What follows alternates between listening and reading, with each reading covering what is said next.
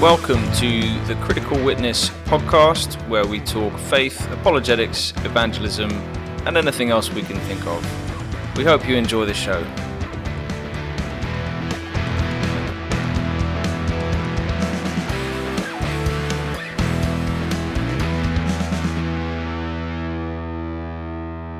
Good evening and welcome to Critical Witness. If you're on the podcast, it might not be evening, but you're welcome anyway. We're looking forward to a really uh, productive conversation with Bethy uh, from One Truth Project or courses on your on your name. I've noticed that it's uh, on the Zoom there, but um, we're going to get s- straight into it. Really, uh, Bethy's got a lot of experience with Islam, and uh, that's pretty much going to be the topic uh, for tonight, alongside sort of history and, and, various other things, seeing where the conversation takes us.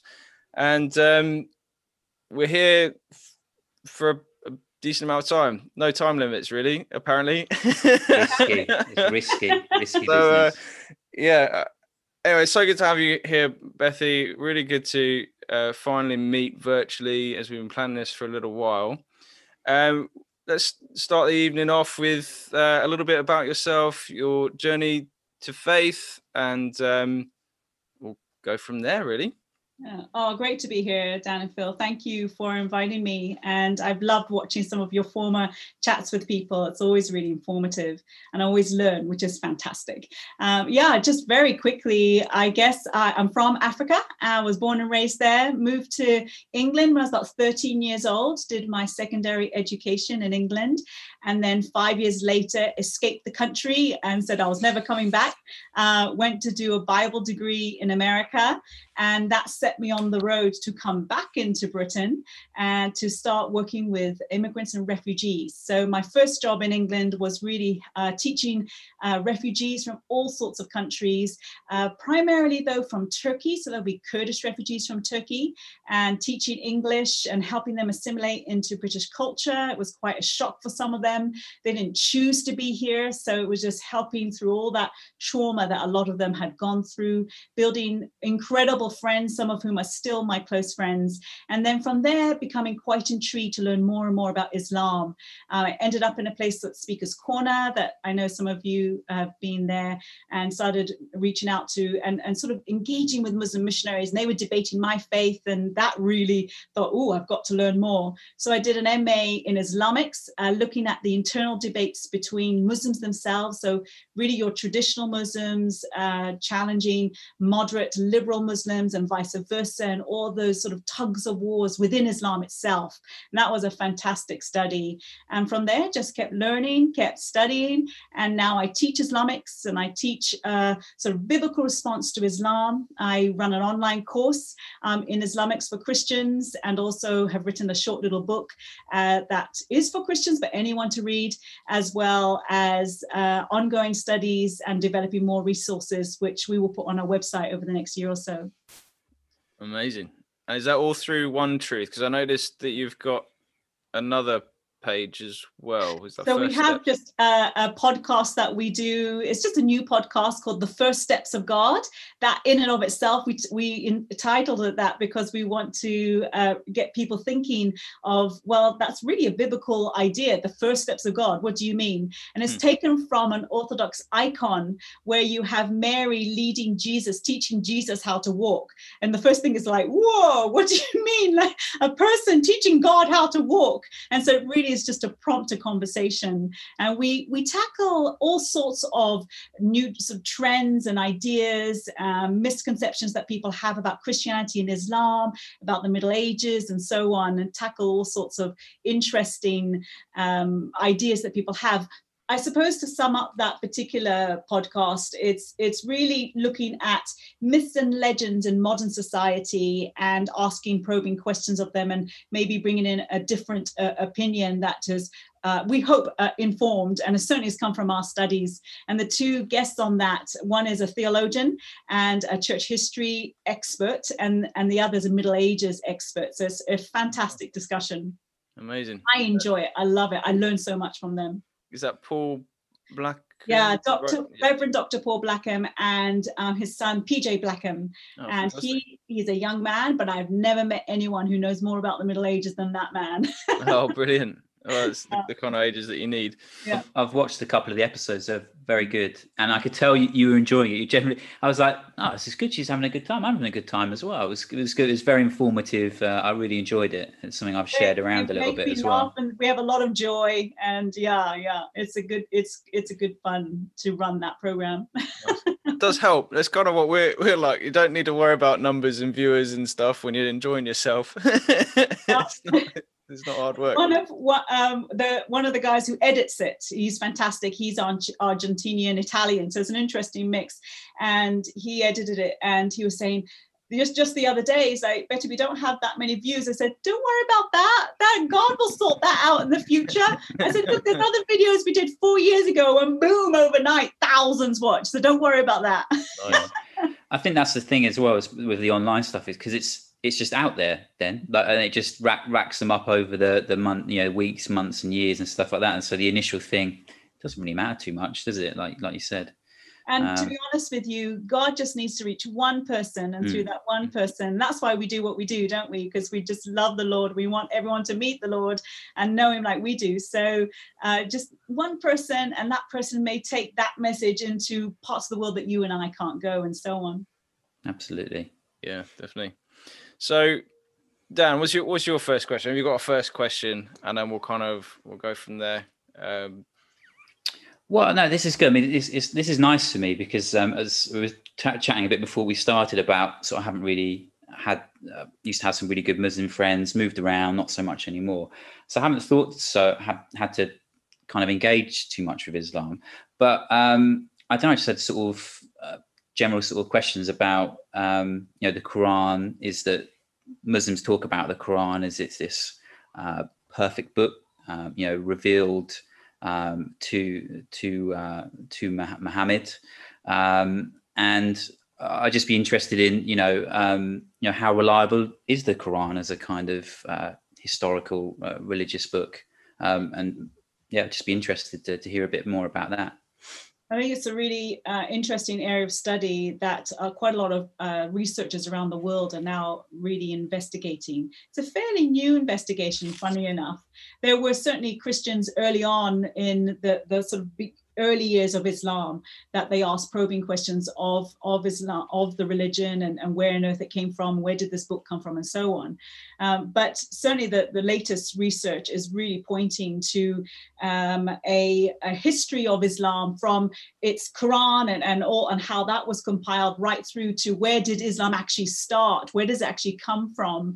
Um, it, it, the, the, the research is pointing to a very different story to the traditional story that Muslims uh, believe around the world.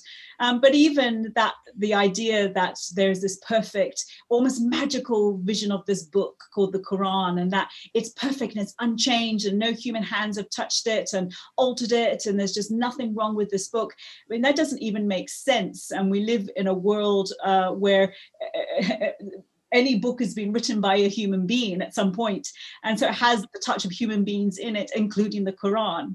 And any of us who study the quran i study the quran i read the quran quite often um, just because i want to be familiar with what my friends believe. And and if i teach islam i, I need to be familiar with it. Um, but it doesn't read as a book that comes from a being that is uh, beyond our universe um, and a being that is far greater than us. It really does come uh, across as a book that's been drawn together by multiple different um, sources and so on. And uh, just the fact that we don't even have Arabic Qurans today that agree with each other. And then when you go back to the earliest Qurans, those earliest Qurans don't agree with each other. Um, there's a wonderful resource out, and I noticed you had Andy Bannister um, on some a while ago, and uh, he's part of a project that they put out where they now have a um, I think it's called, oh, what is it called? It's looking at the different Qurans, and um, you can actually go on to that um, online resource and compare um, the Qurans, those early Qurans. So it's right there now wow. for everyone to see and access, which is which is fantastic. Yeah. So what's what's the kind of response there? I mean, generally when I've engaged in that kind of discussion, if I've got to that point where challenge can challenge the Quran isn't the same, or at least it does. It doesn't sound like it's made from God. It, it doesn't sound that beautiful. That that's that's the challenge, isn't it? No, nothing as beautiful as the Quran has ever been written. yeah. And I, that's very subjective, but also um, the challenge is generally put back to me. Well, you don't know Arabic, therefore you have no authority to speak on this but that in, in and of itself as a non-arabic speaker. I mean i know some arabic and i certainly had to learn written arabic to do my ma uh, but as far i'm not an arabic speaker don't pretend to be. Um, mm. why would god limit my faith to, to go to one religion? That's such a poor uh, uh, a small excuse me not poor uh, mm. quite wealthy but a, a, small part of the world speaks the small the small language. And um, in, in, a sort of a, a, location of the world that half of us can't freely move in. Um, it just seems very strange. So the fact that you have to know Arabic in order to draw near to this being that I don't I don't recognize, um, in order to pray. Ultimately, of course, I can do my personal dua prayer in my language, but to do the formal prayers in language I don't understand, a ritualized saying again to a being that I don't recognize, a prayer that doesn't I don't really uh, uh, doesn't mean anything to me, especially when I compare it to the Lord's prayer, "Our Father art in heaven, hallowed, hallowed be your name." Um, so it, it, it just even that in and of itself that uh, my Muslim friends ask me to to well Betty you need to pray in Arabic and Arabic is the language that God communicates and has re- revealed his revelation to and I just think well what kind of God would be so limited to this one language mm. and be so stuck into one language? It really seems to draw God down to this small being that is very human. We're we're all trapped into our la- our languages aren't we? And into our tribes. God isn't God is mm. way beyond that and he can interact with us in whatever language so I find that um, in and of itself doesn't help the Muslim, uh, not uh, certainly when they're saying that to me, that doesn't help the Muslim cause at all. It would limit God to quite a small being, a very human type of being. Mm. Yeah, it's um, it's interesting you mentioned that um, Andy Bannister again because I've noticed a lot more books coming out now from um, academics, sort of engaging in literary criticism of the of the Quran which historically, obviously, the Bible has been you know, sort of over 150 years of, of um, you know of, of, undergoing that sort of uh, level of investigation. What, why is it only recently started in, in Islam? It seems like this is something that's been going on maybe just the last sort of 10, 10 years, really. Yes, um, really good question. Uh, uh, it, it, it, did start about the 1960s uh, okay. in some of the academic institutions and um, a lot of that has moved to America. Started a lot of it started here in England, but moved moved to America. Really, America and England is where a lot of this sort of thinking began, and also Germany. Uh, but it really didn't um, come out of some of the top-notch academic institutions. It kind of stayed there in a small pool of uh, of those who were daring and, and, and was very daring to challenge Islam there is a bit more of a risk to challenge Islam. It's not politically correct. Uh, people could lo- lose their chair very easily in some of these academic institutions. And really, it's been in the last decade where this whole area of the historical critique of Islam's history, which is being done excellently by the Pfander Center for Apologetics, which is now based in America but works worldwide. Um, there's groups in different parts of the world, Arabic speakers working on the project where they're looking at the history of Islam, uh, where its birth, its foundations, all the way through to the Quran itself.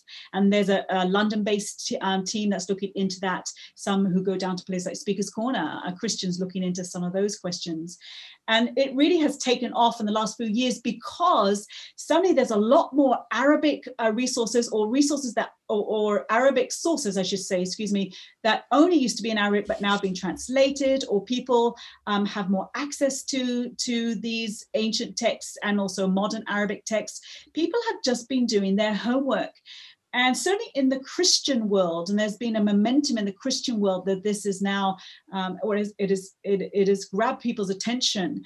But I would say even just 10 years ago, a lot of Christians were not asking these critiquing questions. It was as if it was in the psyche of Christian Muslim interaction where, oh, never, never um, ask uh, probing questions of Islam. Muslim friends can ask probing questions of Christianity, but we can't of Islam. So I think our own sort of approaches and understanding of how to interact with people of other faith, and we're specifically talking about Islam, was very different. That has changed as people have begun to realize, hang on, we really should be free to interact with each other's religions and interact with each other's claims and ask probing questions. And wouldn't Jesus have done that? So I think there's a lot more Christians who are waking up to let's just be a little bit more confident. People have asked questions about Christianity for over 100 years. Let's now do that of Islam yes, as Christians, it could be uh, dangerous. For ex Muslims, it's much more dangerous, and people have got hurt doing this. So you can see you have to be very convinced and very have a real um, passion from the Lord to, to dig into Islam. You get insulted, you can get really uh, humiliated or attempted humiliation of your character publicly if you are engaging in this area of expertise. Um, but it's so important to to to to do. And because they now have so many answers and so many good challenges that are really undermining the traditional story of islam including the quran and its historicity now it's really taking momentum. And it's beginning to not just be in academia it's beginning to now get out to the masses through video uh, through online platforms. And people are beginning to talk about it from your institutions right down um, to your your person on the street so it's exciting. So there has been some blocks, some self-imposed, some because you lose your chair if you're in academia, uh, and some I think because Christians have got on board. We're not afraid mm to be a little bit made fun of or persecuted or so on. We're not afraid to even lose our life for our faith and our, as we ask questions. So maybe that's helped it as well. So what would be, um, to be interested, like a, a couple of kind of points, maybe like two or three points where you kind of set up, you know, what what do Muslims say about the Quran? And they're saying that it's, um, you know, my understanding is they're saying it's, uh, you know, it was tran- transmitted uh, to Muhammad um, it was communicated orally uh, at first, and then it was eventually written down, perfectly preserved. And since that point, um, it's always been um, perfectly uh, replicated, recorded. Mm-hmm. Uh, and we have the Quran we have. If I go into a shop today, uh, I buy the Quran, and that Quran would be identical um, to to the to the first Qurans that were written, and if I read them aloud, they would be orally identical to what um, was, was was given to Muhammad. Now, the thing I've always thought about that is is um, e- e- even then, it, like that you were saying earlier, Phil, it's it's almost it is completely subjective because e- even even if um, it was perfectly uh, copied each time. I mean, that would almost be miraculous in and of itself. If you could perfectly copy a book by the human hand for 1300 years. I mean, uh, but that, that seems to me like the, the strongest case you have is like, well, it's a perfectly preserved book at, at, at its strongest. But well, um, even if it is a pres- perfectly preserved book, doesn't does make that, it from it, the divine, doesn't make it from God. Absolutely. So, what, what would maybe be two or three points that would kind of um, would would show that that narrative is not accurate? you know two very simple ways because it's a deeply it's quite obviously has a lot of uh, it can be quite complex and it can be a bit daunting when you first go into this area of study but i think what's really helpful um, just in a conversation with my muslim friends i just ask them well what are your dates? First of all, look at dates and then just do a comparison. So for, let's start with the dates. Um, the traditional story is that you have the Quran and sort of by six, well, of course, Muhammad dies 632. I mean, that's the, the, the, the, the date that you sort of judge everything up against. And then within 20 years or so, 22 years, you have this completed Quran um, compiled by Uthman, the third caliph. And so this perfect, wonderful Quran has been compiled and it's never changed since that time time? Well, first of all, why is it that the first Qurans that we have in existence today don't really begin to appear to at least 60 years later, if not more? Why is it that um, the Quran that we ha- that they use today it doesn't actually um, uh, it cannot be based on those earliest qurans that we have. So we have some big monumental huge qurans not we personally but in certain libraries and so on. And as they've done a study on those qurans they're not the same as the quran they use today. So where did the quran come from that they use today based on what manuscript? So those early manuscripts don't agree. The quran they use today doesn't agree with those early manuscripts So, where does the Quran today come from? When was it canonized? When it was it affirmed as the Quran that everyone should use? Does every country in the world accept one Quran and so on? So you have that, but also the dates, the dates of those earliest Qurans. So the one that's in Istanbul, the one that's in Tashkent, in Cairo, the one that's in the British Library, for example, those early Qurans are too late. They're not from the time of Uthman.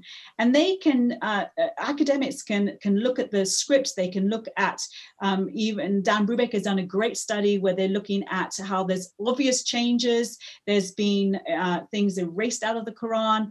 Um, you can get his book, which is an excellent book, just looking at some of the simple changes that even uh, a novice can look at and see, oh, yeah, there really is changes there. And wait a minute, that's actually not the same as the Quran that they're using today.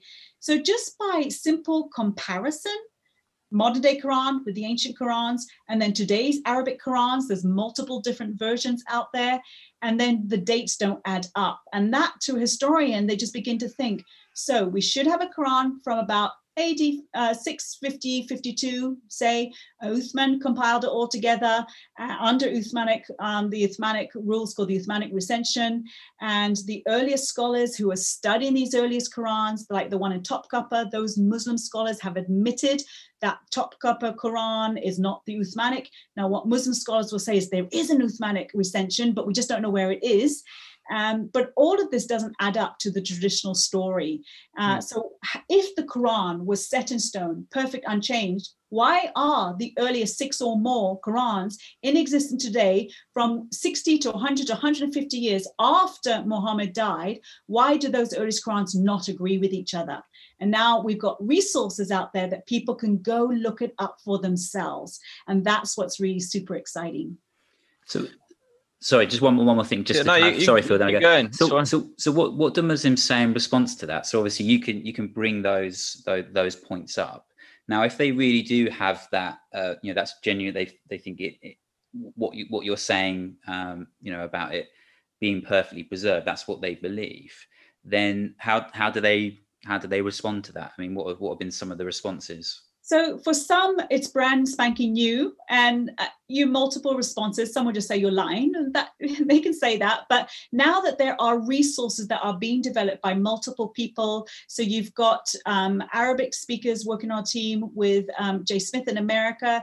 You have um, the online, and I wish I could remember the the the the, the, the name of it um, from Andy Bannister and others. Um, and is it John Brubaker? Let me just see if I've got it uh, we can always add a link yeah. in at the end as well. Yeah, we can. Uh, um, you've got some excellent work done. I think it's John Brubaker who's done excellent work on this. And uh, and what can be helpful is actually getting John Brubaker's little book and um, on the front cover is one of those old Qurans, and it shows that there's been changes just by looking at the scripts. You don't need to be an academic or have even done a deep study. You just literally need to look at the pictures that are in his book. So that's a very helpful book to have, and it just means that you can say, "Hey, these are from the earliest Qurans. Look, they don't agree with the Quran you use today, and they don't even agree with each other and that's that's just starts the conversation and it just helps people to see huh okay this idea that we have this preserved perfect quran uh, there's some real questions around it so now we need to start thinking this through and realizing what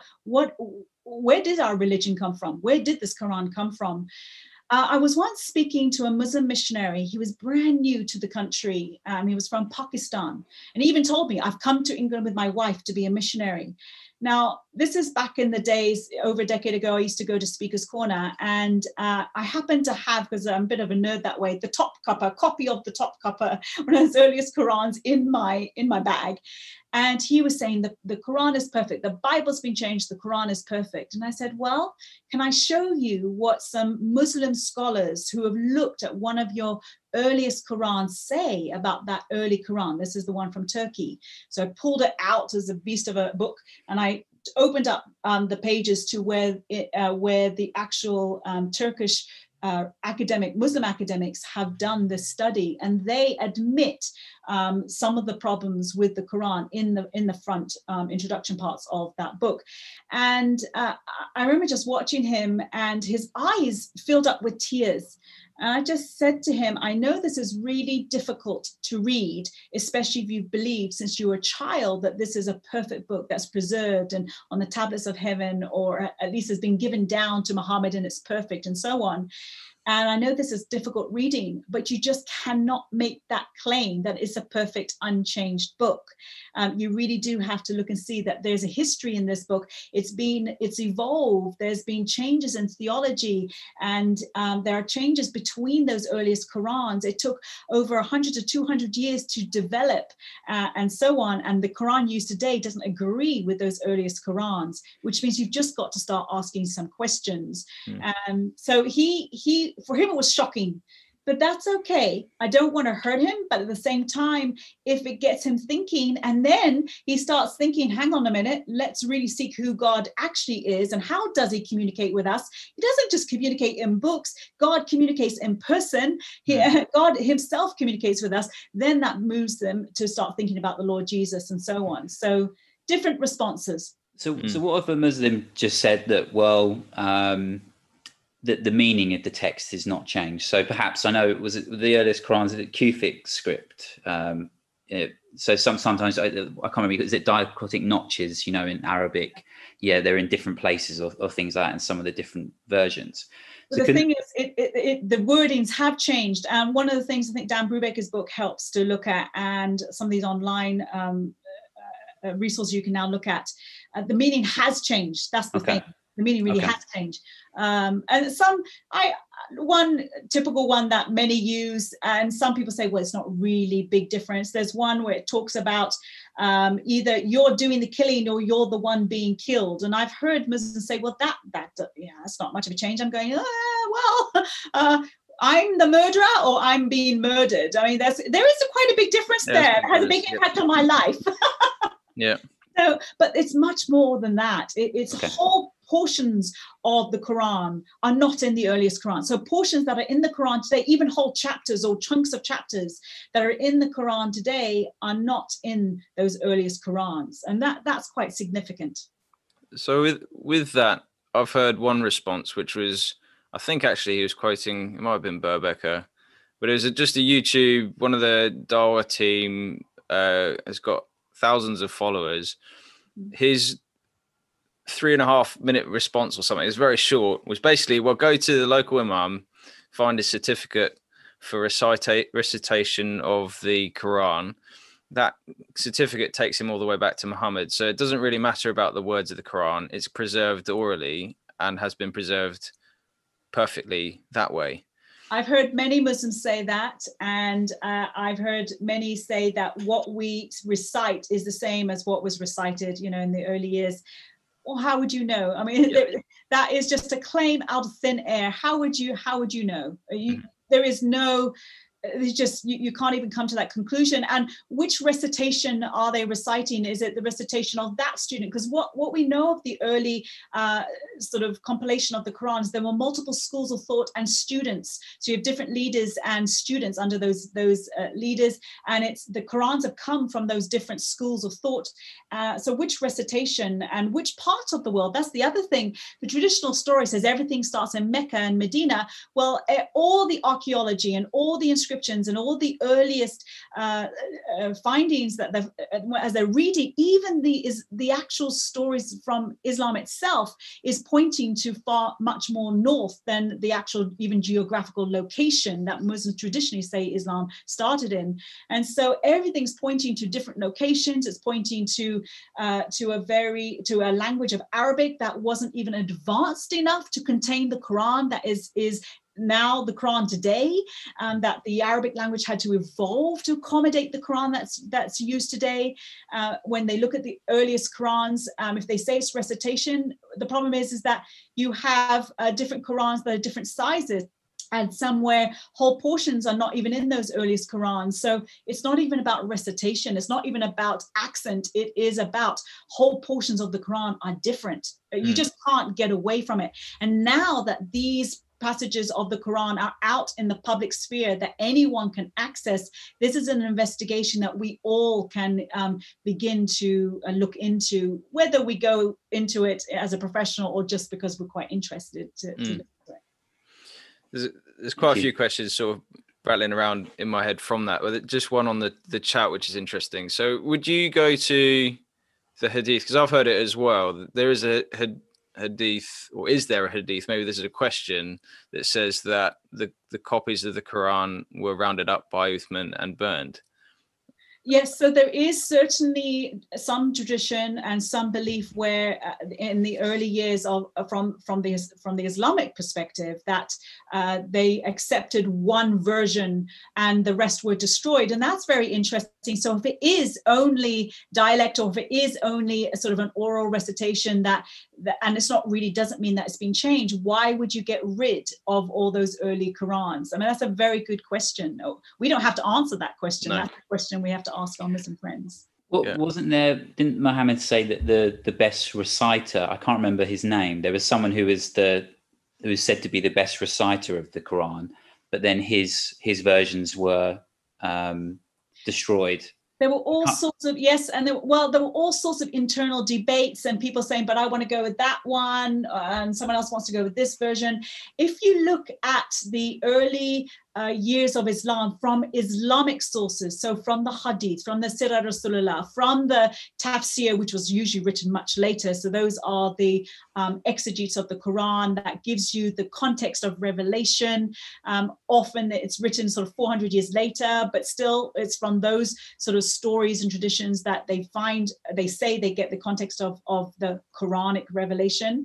Um, and you look at the histories and so on, when you look at all these different sources sources that Muslims go to to be able to compile their history and then, of course, it's very different between your Shia and your Sunni, because then they have different sources they go to. But when you look at all of those sort of eh, as a package, you you will see that um, their own traditions don't allow for this perfectly preserved, um, fluid religion that naturally developed and was given from the these preserved preserved tablets and handed down to Muhammad through an angel and so on. Um, whilst that's, that story's there, within their own Islamic text, there seems to be all sorts of tug of wars happening. And there's a tug of war, of course, between the earliest factions of Islam, which today are called Shia and Sunni, uh, but it's much more than that. There was tugs of war between the leaders themselves. And, and um, the latest evidence is pointing to the fact that uh, there seems to be a real conflict between um, tribal tribes in different locations vying for supremacy. And we see that all through the history of Islam. That has never ended. And so that's really how Islam started. It was a tribal conflict warfare. Um, it spread by the sword. It was spreading before it became an established religion. It had spread into Europe just around the time Islam was becoming an established uh, religion, which is very interesting.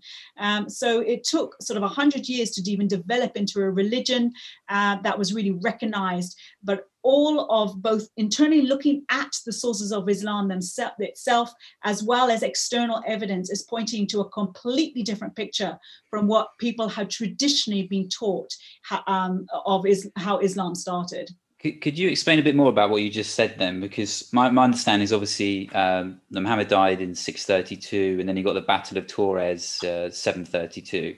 Uh, so obviously um, Islamic armies made their way to sort of Gaul, present day France. So, what, what did you mean by they were already spreading before they become a, an official religion? So, if you look at the first 60 years, even more of, uh, of Islam, or at least of when this group of people or groups of people were spreading uh, through Arabia, uh, into North Africa, uh, right through Eastern North Africa, uh, destroying churches and uh, and decapitating wonderful Moroccan queen, all the way through that uh, North African Christian and also pagan part of the world, enslaving people as they went, women and men, and took the tribal um, slave warriors into Europe. By 711, conquered, began to conquer southern Europe. Um, when you look at what these invading warriors were called, and they were going to other parts of the world as well. Um, they were not called Muslims. They were not known as as um, as these people who followed a religion called Islam. The term Muslim, Islam, those sorts of terms didn't really exist until the end of the seventh century. So Muhammad died 632. It's not until 690 and later you even begin to see these terms um, of Muslim Islam. They're called other words, um, they're called Saracens, and so on. And those were the invaders, these tribal warriors that were moving through different parts of the world out from northern, uh, sort of Jordan part of the world, not even from down south and where Mecca is, and so on. And they conquered very quickly uh, but very quickly overnight in the early sort of 8th century or so you begin then to see a formulation of a religion. Um, and everything seems to kick off around 690 to about uh, yeah about se- uh, 715 720 where you begin to see a sort of mu- a little bit more of a uh, some sort of entity religious entity really forming uh, we know within 200 years they certainly had got um, a more uh, not set in stone, but there was a much more established religion. Uh, it began to establish itself in different parts of the world. Uh, and then sort of Allah became sort of front and cent- central, almost as if it was a challenge against Christianity. Uh, but it, it, was a very tribal, interpolitical uh, warfare happening, and it seemed to be different tribes vying against each other.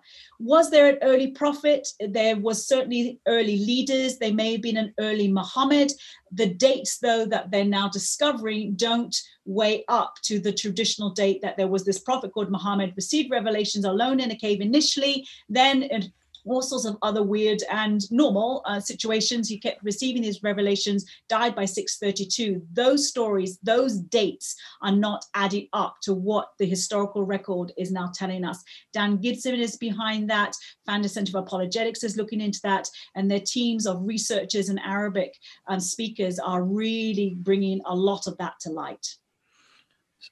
So that, I know that's fairly huge because I uh, mean, the pushback would be generally, from what I, I can tell, uh, Muslims go to Bart Ehrman to disprove Jesus as as a, a, a, figure, but the the history, as far as I know, as far as I've researched, the history for, around Jesus in existence at the dates for Christianity that we we all kind of agree on died around 32 33 we've got the massive uh, AD 70 date to kind of go around figuring out when the Gospels were. Those dates have, have been contested for years, but are fairly well established now. That that's fairly big. That it seems like Muhammad wasn't even around at the time he should have been. Yes, it's interesting. All of the sort of same kind of questions that have been asked of the Christian faith, uh, uh, the Christians, uh, not just the Christians, but the historical record is supporting the um, the biblical record. That uh, we're not saying that that proves that it's true, but we're just showing that when the Bible talks about both prophesies hundreds of years before the events and then talks about uh, the gospel writers write down what happened, the historical record is supporting uh, what the gospels say happened, as well as um, the early first century uh, uh first century testimony does not go against um, anything that the Bible teaches. That's not what's happening with the Quran and with Islam. And so the traditional story that you find of Islam from um, Muhammad's biographies, as well as from the Hadith, the sayings and so doings of Muhammad, and the Quran itself, uh, what they claim, those stories claim, is not being supported by the first century of Islam. So the Bible is supported by the first century of Christianity, but the Quran and this the Islamic record is not supported by the testimony of the first century, both internally but also externally. And that is quite profound profound. It does mean that the biblical record, whether you believe Jesus is God or not, the fact is the biblical record and external record and the hostile witnesses, those against the Christian faith, affirm what the what the Bible said happened. Whilst if you go to the Quran and Islam, actually the external record as well as the actually the stories uh, as they're going into the actual stories themselves of the of, of islam is actually showing a very different uh, different scenario. So the, mm. the questions uh, that have been applied to the Bible or applying to the Quran, um, Muslims do have to start responding. Uh, because the historical record is coming up with a totally different picture of what the traditional story of Islam teaches. So basically, as someone, London Theus has just commented on there that basically we should be Muhammad mythicists. maybe not. Maybe not. The myth of Muhammad. Yes, I mean it is the myth of Muhammad. Mm. Uh, there is no myth of Jesus. He is a historical figure, and anyone who says he isn't has not just has not done their homework. Yeah. So that's uh, has but, a career. But, but, with, but, with, Muhammad, it is a myth. It, it is a myth, and that mm. helps us as well to ask the bigger questions of who is God. You see, up until recently, even Christians bought, or some Christians, and it is actually a very recent phenomena, but some Christians in recent years, uh, probably really post Enlightenment, is when this idea really came into Christian thinking. But the sort of syncretism that you saw of people trying to say that Islam and Christianity are from the same Abrahamic faith, or they all belong to Abraham, and the idea that Allah and Jehovah are the same, but just, you know, just understood a little differently. And you have certain Muslims and Christians that will sign up to that, and you have all sorts of atheists signing up to that when they talk about Islam and Christianity. So many of my non Christian friends who are not religious just to say, Well, Beth, aren't you from the same tradition? Yeah. And isn't it the same God? You just understand it a little differently. All those sorts of ideas um, can also be challenged by asking these historic these these questions of the history of Islam, because as you begin to, you begin to realize, hang on, where did Islam start? It has nothing to do with Abraham or Abraham's people. It's much more to do with paganism. And it's really found some of its uh, ideas and the way you worship in Islam, the way you go on the sort of pilgrimage to Mecca.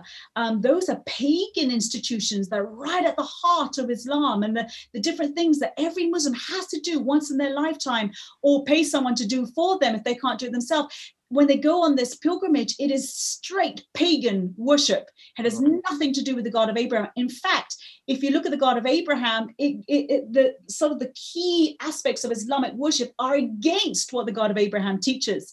And so um, you have to start thinking, let's start doing a comparison between the theologies, the practices, the rituals of Islam, and what God says is right ritual and right religion to Him in the Bible. And also look at the historicity of Islam. Uh, it starts in a pagan area. It adopts pagan ideas. It adopts a pagan view of God, even the, the name Allah. Where does that come from?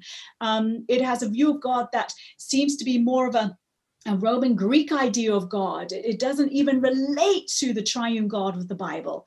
And so uh, these questions are so important because it throws all sorts of questions up that you can ask, not just its historicity, but also into the deep theologies, the history of ideas. Where does Islam come from? Where does, where, how did it develop? Does it develop out of a, a Christian idea or does it develop out of a pagan idea? And I say it develops out of a pagan idea and it has absolutely nothing to do with the God of the Bible. Right, I'm going to something slightly different. Um, Sorry, so I just kind of went boom. So no, no, no, it's, it's, no, it's, so it's, it's, it's, interesting. Again, there's lots, to, kind of like, to think about. Really appreciate it. Yeah, no, Why, just processing why do why do Muslims refer to Jesus as Isa now? Because my understanding, it might be wrong. Um, in Arab Christians call Jesus is it Yasu or Yeshu or something? They should do. They should. They, they should do. But I'm, I, I know. Arabic, the earliest translations of the Bible into Arabic uses Yeshua, which is mm. Jesus, how we'd say it in English. Or yeah you know. Uh, but it's the latest Arabic Bibles and also the Quran use Isa, which I don't. Right. so, so why why do why do Muslims why did where did Isa come from? Who is Isa? So we, I, on our online course that we teach for Christians, and some of that material we're going to make available for everyone. Oh, uh, we have a comparison, which I think we'll put up on our website. Maybe I can do that in the next week or so. If you go to onetruthproject.org, and um, it's a new website. It's not too much up there at the moment, but um, what we'll do is there's a comparison that we do between Jesus, Isa, Muhammad and we do we just it's just literally um, bible verses then we look at quranic uh, and also uh, a few verses from the sirah rasulullah so if you want to go to the life of muhammad you don't go to the quran there's not that mm-hmm. much in there There's you more go- of Jesus, isn't there, in the Quran? There's a lot more J- Isa. And Mary, a more and Isa, Mary. sorry, sorry, Isa. Working on that. more Isa in the, in the Quran. I don't know. I've not seen Jesus. Jesus is nowhere to be seen in the No. Quran. I'm, I can't find Jesus in the Quran. That's, read it, you know, fascinating, end. But so, Isa- so many would say that it would be Jesus, and I've seen. Well, I've got Bibles where it says Isa. In- And there are Bibles. Uh, I have a Turkish Bible. And when I was learning Turkish, when I was, uh, I used to help at a Turkish speaking church over 20 years ago. And I was learning Turkish and with a Turkish Bible. Now, they did use for God Tanrı rather than Allah, uh, but uh, which would have been just a, a, local way of saying of saying God, like we say God in English Mm. but they did use Isa, and um, it always troubled me a little bit because I think it might have caused more confusion. Thankfully, Mm. when it did describe Isa in the in the Bible, I mean, it was very clearly it's it's the person that we love and worship, the Lord Yeah, Jesus. yeah. But I think that term and that name has been unhelpful to use in translations. It comes out of, if you again you look at the history of ideas, it comes out post Enlightenment, it comes a post Reformation, post Enlightenment. It's when um, Bible agent, uh, so translation agencies. Um, maybe uh, didn't have theologians alongside them when they were doing their translations who knows but anyway regardless um, if you look do do a comparison between isa of the quran jesus of the whole of the bible and also and muhammad uh, you just see these are three very different characters and um, it's quite helpful because isa is is certainly someone that's uh, to be respected. Isa is certainly uh, uh, he's called a righteous man in surah 19 verse 19 uh, he's a man who does miracles by allah's leave. He's a man who raised people from the dead and did all sorts of wonderful things. And then you do a comparison with muhammad and it, muhammad really doesn't do very much at all when you even just compare him with isa Hmm. but then compare Isa with Jesus, and Isa just doesn't even compare with Jesus. And you have Jesus who uh, not only does he raise people from the dead, and not only does he do incredible miracles and controls the weather, you have Jesus who people worship. You have Jesus who is eating a food with Abraham in Genesis 18, who is um, talking to Moses, and who God actually says um, that I present myself in dreams and visions to many prophets, but to Moses, he sees the form of the Lord. So you have Jesus who's standing in a fire and in a cloud, leading the people out of slavery into the desert through the books of Exodus. He's the seen face of the living God. We learn that from Colossians chapter 1, verse 15. So this Jesus who we worship, who is one day going to come and judge all human beings. And if we don't know who he is, Lord God and Savior, then that is a bad situation for us. Now, when you do a comparison between Isa and Jesus, there's no comparison. Mm. Isa denies he's divine. Why he's concerned with denying he's divine, I'm not sure why. um, it's almost like he's sort of taken up with, "Oh, I've got to try saying I'm not divine, which is the oddest thing. I don't go around saying, by the way, I'm not divine. Everyone looks at me, they know I'm human, you know? Yeah. Um, but when they looked at Jesus, people worshipped him. Uh, that's fascinating. So you do a comparison Mm. between Isa and Jesus, and there's no comparison. So we do. We have this little sheet that I um, I sort of I, I teach people, and we can put it on our website if people want to have that comparison. It gives you Mm. verses, really Bible verses, gives you Quranic verses, and it gives you some like a few uh, references from the Sirah Rasulullah and so on. That's helpful. But is is Isa an Arabic term? Like where Well, like that's another interesting uh, question because where does Isa come from? I mean, it's is what I Arabic meant, yeah. now. Some people say, well, it could have sort of a, you know, Syriac origins. Some people say that. We don't know where the term Isa comes from. What is the historicity of Isa? Does the term Isa Hmm. exist before the Quran?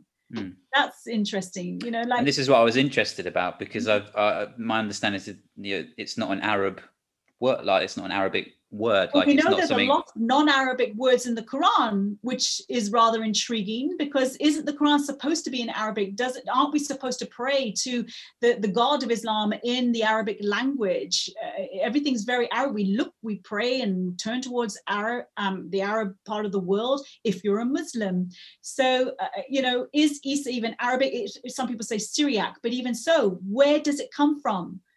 But even Syriac in J- Jesus in Syriac is not Isa. Uh, Yeah. Yeah, where so does it come from? It seems to start with the Quran. Yeah, that would fit in with the historicity of of Islam. What what we're now finding out to be the actual history of Islam. So it would fit in with suddenly overnight. There's this sort of def- definition of who the Islamic God is. It's a singularity. It's a. It's sort of almost as if Allah is what Christianity says God. You know, it's the opposite of what Christianity says. Yeah. It's almost like it's it's sort of Allah is not that, rather than just presenting this as who Allah is. Um, same as Isa. Isa is like, I'm not divine, and so on. And so overnight, the this concept of Allah, of Isa, and then of a, a religious text, it seems to have happened fairly quickly, perhaps in the early 8th century. Um, more of that will become established as they study more and more. I'm looking forward to hearing about all that because there's there's so there's so much in there. I'm just kind of processing. I haven't even thought about Isa. I there's a, there's a couple things just for those who aren't sort of on the same level in terms of uh, language around the religion of Islam. You you said Surah Al. There's like Yes, thank you. Surah, so book uh, number, we have chapters, you know, we have books like Jeremiah chapter, you know, three verse four um, in the Quran, Surah. So it would be like book and then, and, and an Arab, it would have an Arabic um, description, but if your Westerners tend to say the number, so Surah 4, verse 34, that's the famous verse on women, isn't it? Uh, Surah 4, verse 3, Surah 4. Uh, so let's take the, the verse on terrorism, Surah 8, verse 12. You strike terror into the hearts of unbelievers. Um, so it's Surah, book, and then um, Muslims who know Arabic would use the, the Arabic term, the, the def, and then, but we tend to just use the number. So Surah 8, book 8, verse 12. Right. Okay. No, that's that's helpful. Um, just to sort of level that out. Could you give an example of like other than Isa because we've kind of established that, what would be another non-Arabic term that? Oh, well, I mean, just even describing things like pharaohs and uh, it talks about uh, it talks about people who are, are not Arabs, of course.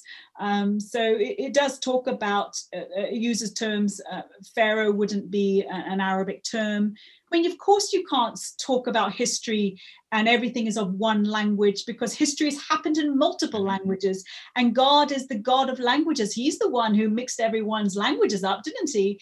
Uh, so, I mean, God, God speaks all these languages. So it, it seems even a, a sort of a little bit of a, a ridiculous claim to say this is a perfect language and a perfect Quran and so on it really does alienate anyone who's not an Arabic speaker. And my, for example, I've got dear, dear friends from other uh, other languages, who, and they struggle with the fact that Arabic is um, so imposed upon them because mm. Arabic is not their language and they actually do struggle with that. There's a bit of a tension within their own Islamic religion. And they say, well, they didn't manage to succeed in making us Arabs. These would be my Iranian friends. And, and they, they take issue with the mm. Arabization of their faith. And mm. many of my Iranian friends that, that leave Islam, they register, they register that, hang on a minute, we were totally sort of imposed upon by this mono language uh, uh, cult, religious culture. There's nothing to do with with me, and we don't have that in Christianity at all, which is wonderful. It's the, the language is the the strategy of conquering, isn't it? The sing, single language. Exactly, exactly. You force people to speak one language. You make everyone conform. Um, it is a ma- matter of control worship has to be done in only one way again it's uh, yes it is the it is the, the way of of conquering and of it, it bringing everyone under a certain banner uh, language can be both an incredible thing and can be a very harmful thing mm. Talk, talking about worship so um you know when i've read the quran it's it's uh, it's very polemical in places polemical against uh, uh, Jewish people, polemical against Christian claims, uh, polemical against pagan paganism. Um, and then you have the is it the Kaaba, uh, the the rock um, that that is uh, I've forgotten it. Is it the Kaaba? Have I made that up? We have the Kaaba. That's Kaaba. That's it. I couldn't. The cube. the cube. Yeah, around. that's the that's the one I have in mind. Now um, that that looks expressly pagan uh, to, to to me. Um, I think any any I think any Jew or Christian would look at that and see that practice visually uh, and uh, as as pagan, but it seems to have been obviously they've incorporated it uh, in, into into into Islam. What could you explain the kind of rationale for something that looks expressively expressively pagan in a religion that is, you know, actively polemical against paganism? it's fascinating. The, the, Islam is polemical against anything that's not Islamic. Uh, so it, it, would be against Christianity, it would be against um, Jews and Judaism, and it would be against uh, paganism and Hinduism and so on. Uh, that said, most religions disagree with any religion outside. I mean, that, that's just that's why it's funny that you hear people saying, "Aren't you all religious people the same?" no, none of the religions actually really think that, unless you're a little bit more uh, sort of fluid in your theology, and uh, maybe if you do sign up to maybe some uh, Eastern religions, whereas theology is not so sort of set in stone and so on. But um, with Islam, when again you go back to asking those historically critiquing, those historical critiquing questions, when you go back to those sort of early foundations of Islam, it's all established in paganism. It's from a pagan area.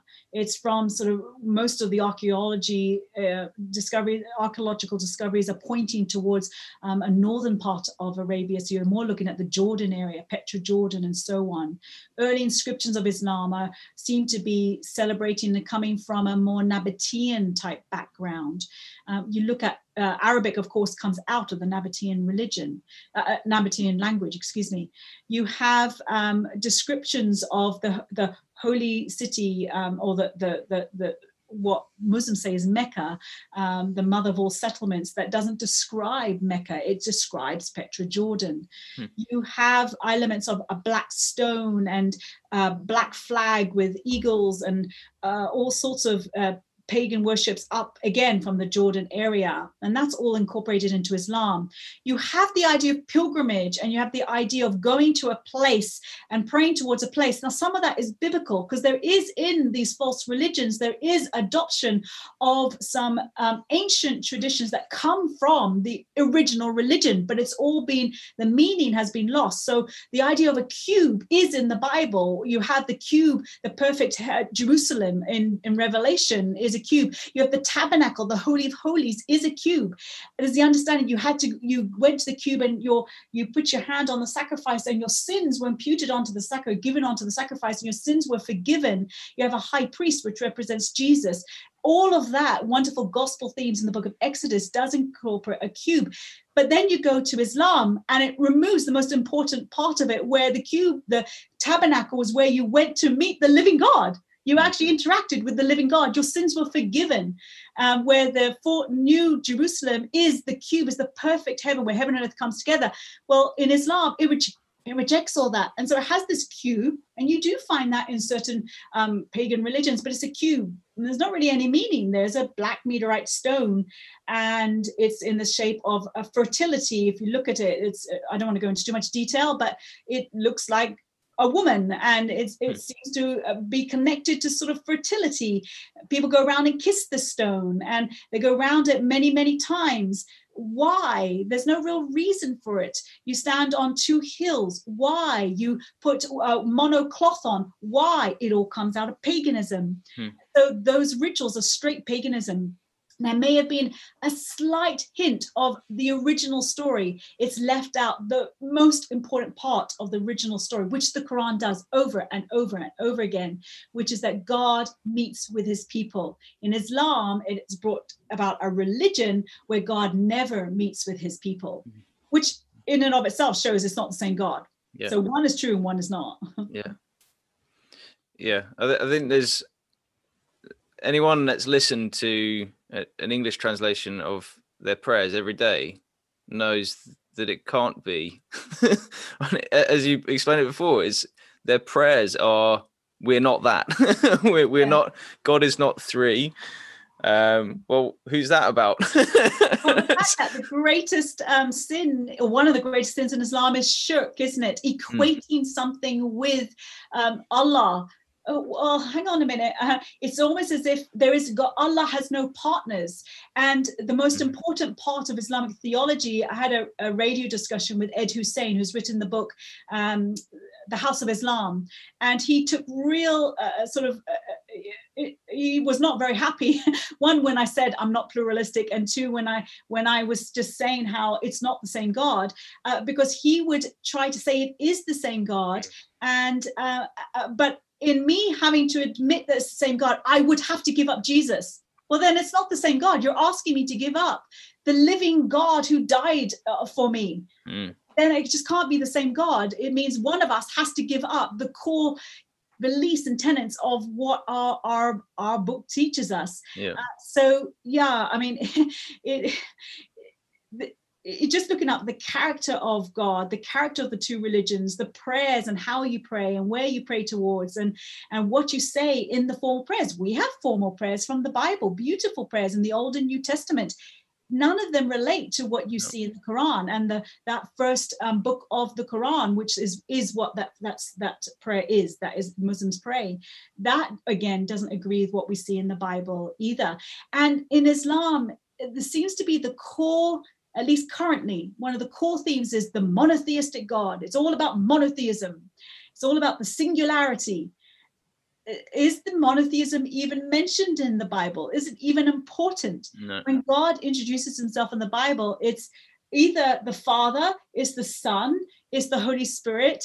Um, he's talking about, I am Jehovah, I am the only Savior of the world. I give my glory to no other uh, it, it just isn't Allah. It's a very different concept of God. So one is God and one isn't.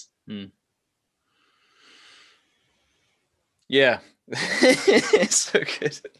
So uh, I'm going going from that, um, and I'm trying to trying to wrap my head around where where to go from here in whether or not to go to the Trinity because th- that's part of the issue that I've I've had when sort of discussing this with Muslims in the past. It's it's sort of the pushback is generally the same critique but back at Christianity.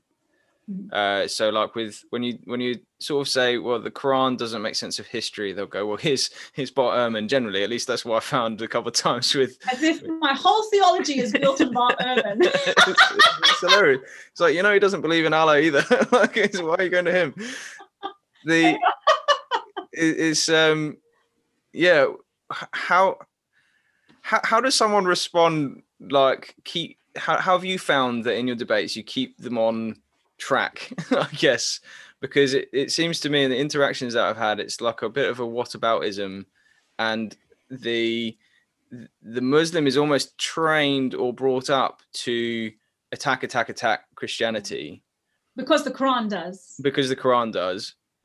And when when you bring up when you respond to that in one sense, there's like a whole list of things. So yeah, what would be your your advice on how to stay on track in a conversation with a Muslim? And One of the uh, things I find very helpful is one, support any claim. So we support claim and ask our Muslim friends to support a claim. So I read a book. I love doing a comparison. Let me just show you one of my favorite books ever. It's a little bit uh, off track on on who is God, but we'll get back to that. yeah, sorry, So that's fine. It's this um, book right here, and it's the myth of the Andalusian paradise. It is one of the best books I have ever read. It's by Dario Fernandez Morera. And he is Spanish speaking, began to read a lot of the um, early resources of medieval Christianity and the Reconquista when Islam had by 711 conquered southern Spain and was moving right up into France. And uh, in modern day uh, Islamic claims, and you hear this by our own politicians and in different parts of the world, you'll hear Islam spread peacefully. Islam came into Europe. There was a peaceful, harmonious uh, uh, society between Jews and, Christians and Muslims. And if you go back to the actual eyewitness accounts, it's a complete different story. There was not a peaceful uh, situation between Muslims and Christians and Jews. There was horrific abuse of slaves, of women, and of North African women and of European women. There was horrific treatment of non-Muslims under these um, these, and that's why you had under the Islamic rule of Spain and North Africa, and that's why you had these reconquistas, these reconquista, where people were, were pushing back against the Islamic um, marauders. Now, so you've got this book, The Myth of the Andalusian Paradise. And the reason I read it is because I just read um, Ed Husain's book on, on the, the, the House of Islam when I read his book, I noticed he had very little footnotes in his book. There was claim after claim after claim. It was very pluralistic. You know, the Christians and the, um, we we we we believe in the same God sort of idea, and it was a very uh, religion is good for society as if we're all the same. Mm-hmm. And then there was these claims from just uh, business moguls and, and famous people saying that Islam had this incredibly rich heritage that we Europeans and Americans have so much to thank for, and our academia and our arts and our sciences and our architecture come from Islam. You hear all these claims. And I'm going back reading medieval literature. You'll see medieval books behind me. I love the medieval part of the time period, um, both Christian and Muslim. I'm going, no, it, what they're claiming is not adding up. And then I read this book, The Myth of the Andalusian Paradise by uh, Dario Fernandez Morera, and I couldn't put it down. Tough reading, some of it.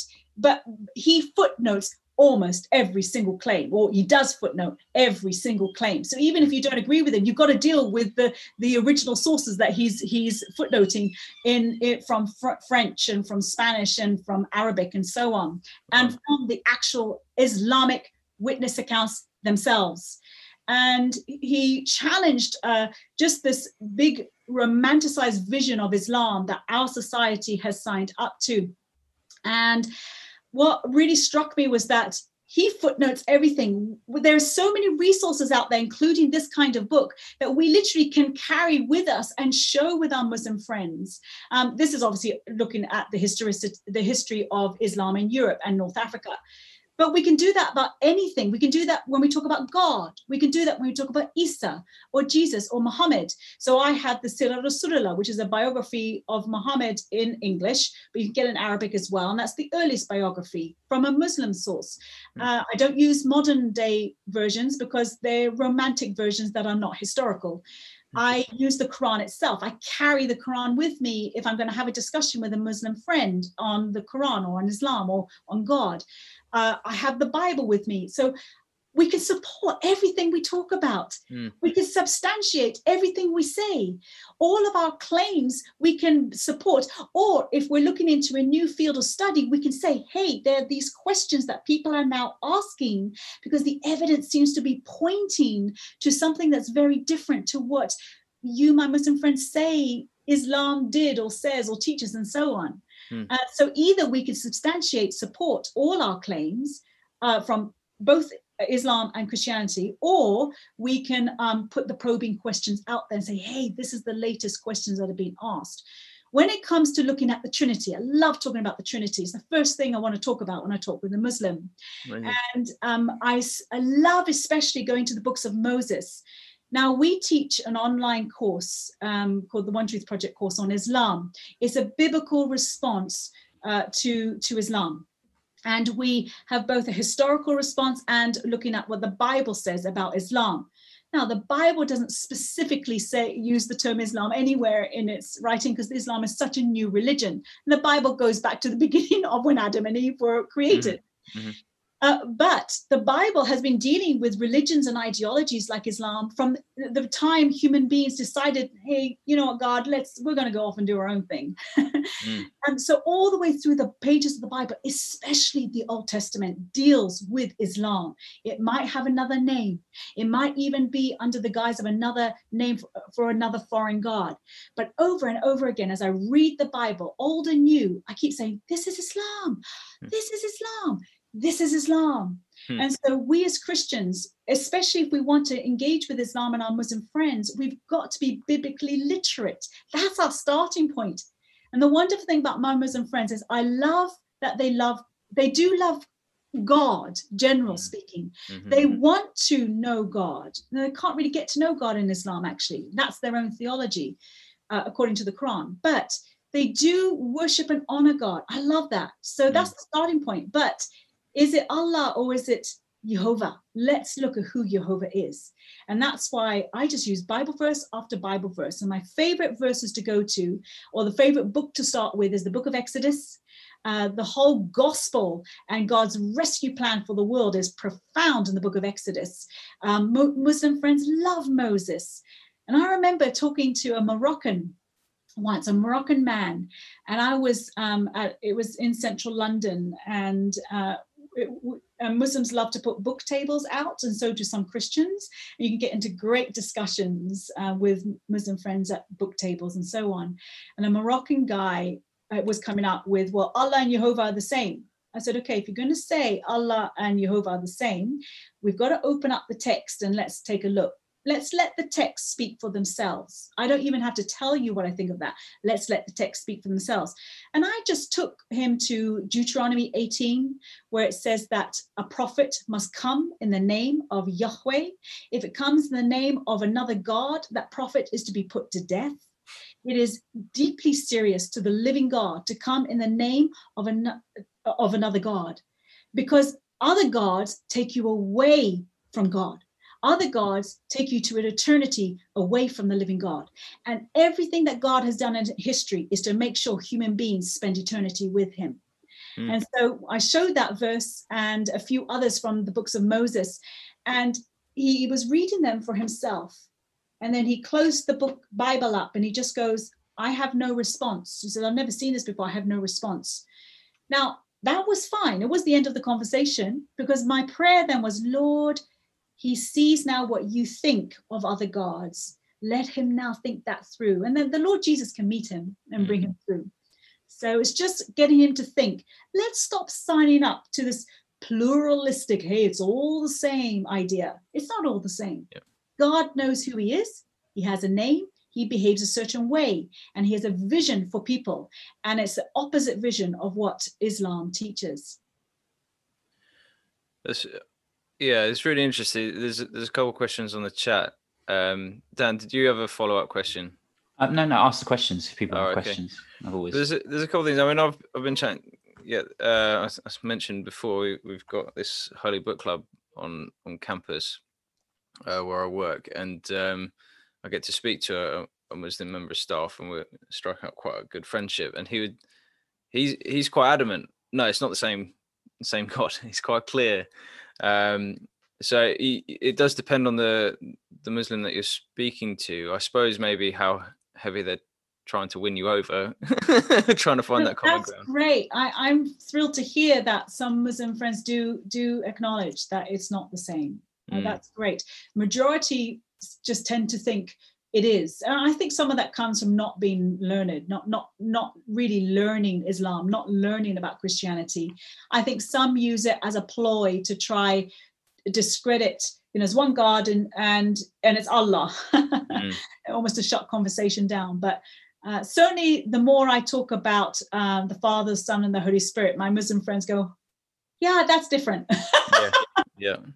Yeah, As soon as you get to the Trinity, um, yeah, and we, the conversation was shut down quite quickly when the Trinity came up. I, I felt trying to explain that because obviously you got the prayer that God is not three, and I'm like, well, that's not what we believe. well, that's the other thing. The, whoever wrote the Quran didn't know what Christians believed. no, So Yeah. how could it even come from God? I mean, Yeah. surely even God would know what Christians believe. So one, Mary is included in one of the descriptions of, of God, thinking it's the Christian God in the Quran. So why did the author of the Quran not know what Christians believed?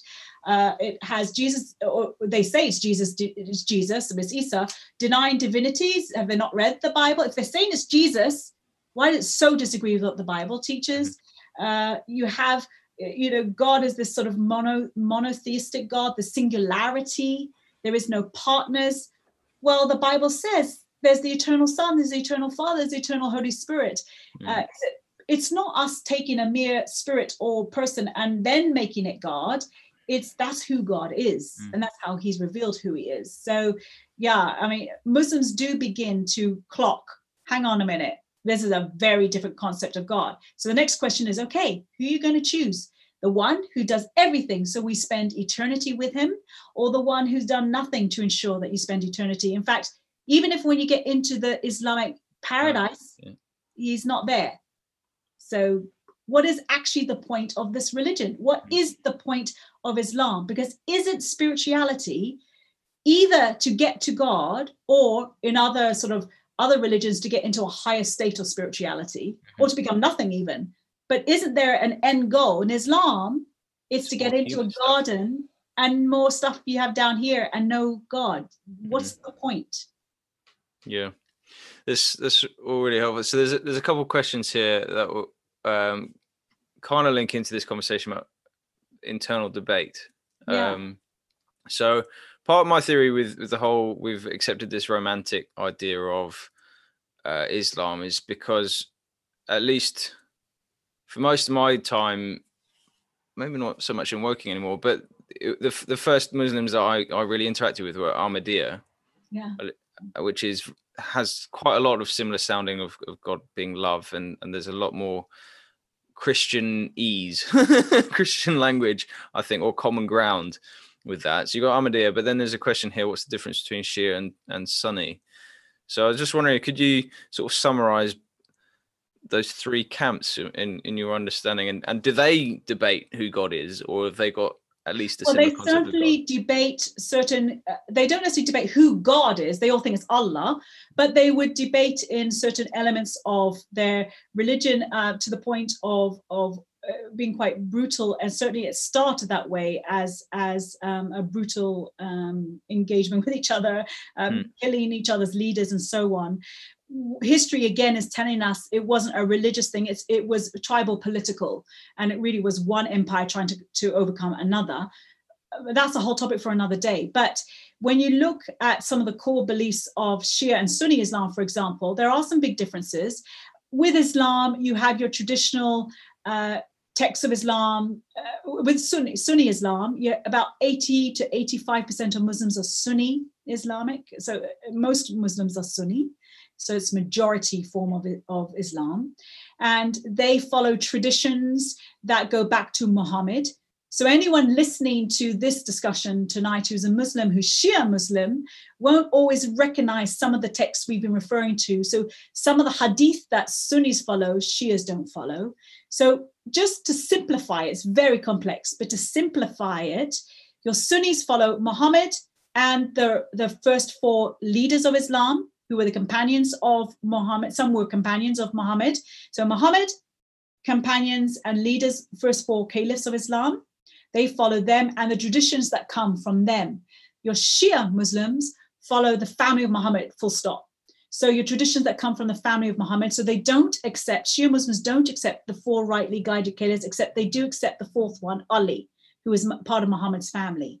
So they'll follow even from some of the women of Muhammad's family, Fatima and, uh, and Aisha, uh, and so on. Uh, but they won't follow some of those um, Abu Bakr, Umar, and Uthman, those other three rightly guided caliphs that the Sunnis follow. So that's the first sort of divide.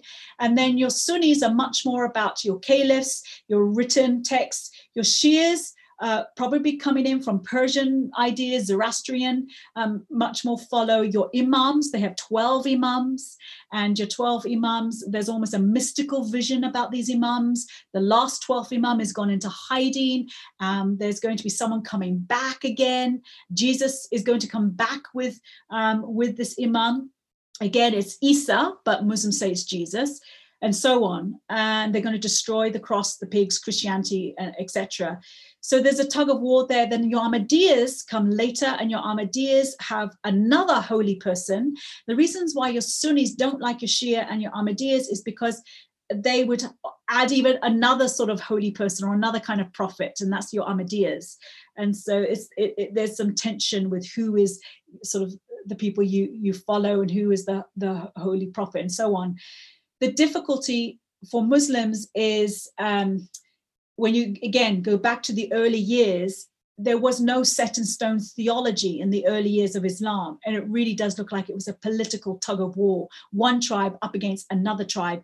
And later, the sort of spirituality was put on to the earliest years of the of the fight between what we now call Shia and Sunni. Now there's theological debates, but early on it was tribal warfare, and that's where all the earliest sort of sources and history is pointing towards. So that's your sort of your very, in a nutshell, very mm. simple, basic uh, differences and divisions. It's deeply, deeply complex. Yeah. That's really helpful. There's there's one more internal. It might be a yes or no answer. I'm not sure, but there's uh, the miracle of Muhammad splitting the moon. Oh yes. Um, is that debated within Islam, or is that just a generally accepted? You know, it, it's generally accepted, certainly by your Sunnis. Funny enough, I have never discussed that with my Shia friends. Uh, I need, to, I will ask them next time I see yeah. them. I'll ask them what they think of that. It, it, a lot of modern day Muslims in in England, uh, in the West, don't uh, bring it up because they know it's like it's a little bit suspect, and yeah there really is no evidence for it, and we should have evidence for it. so um, I think people are clocked. Okay, let's just keep that one quiet. mm. Where is that claim made? It's in the Quran, or it's inferred in the Quran. It's it's there in the Quran. I, I can't give the reference off off the top of my head, uh, but it's about the moon being split, um, and I think even bringing it down two sides of a mountain. Uh, but you, again, you can imagine thinking, you know, the moon is pretty big. I, am not sure there's a mm-hmm. mountain big enough for the moon to come down two sides. Yeah, yeah, um, but yeah, I, I, I it, you can Google it. You can get the reference. I should know the reference. I can't think of it right now. It, it might okay. well pop up on the on the chat yeah. in a minute. Yeah, yeah, yeah. Um, um, yeah, Dan, go for it. Now, go on. If you, there are more questions on the. There, there was one more. I'm trying to find it. Um, but in, in the but, meantime, but actually, it's, it's a bit different from internal debate. So I'll, I'll bring that up in a bit. You, you go for it. Because I know you're quite interested in sort of history and things. So I, would be interested to to hear, um, you know, what what kind of historical claims um, do Muslims make about Christianity that, that you would dispute? Um, maybe in regards to things, I'm just things that pop into my head. Oh, things Jesus like doesn't die on the cross. Yeah, uh, I was thinking more, you know, sort of crusades and things like that. Oh and, yes, um, I. So maybe. I've got some books behind me on the Crusades, and I've got wonderful books like The Art of the Bible, and um, we're we're doing a uh, we're going to actually develop a tour uh, where we're going to be look at the Middle Ages uh, in some of the museums, and um, responding to the challenges that Muslims have picked up, really, that a lot of atheists run with as well. So, those who are anyone who's skeptical against the Christian faith um, runs with. So, uh, for example, the Crusades is a favorite. Um, we study the Crusades. We talk about it on our podcast. So do go and listen to this. Just 10 minute little vodcasts um, on YouTube, The First Steps of God. If those of you who watch this and are listening now, uh, just check that out because we, we introduce some of those ideas there uh, with people who are experts on church history and the Middle Ages.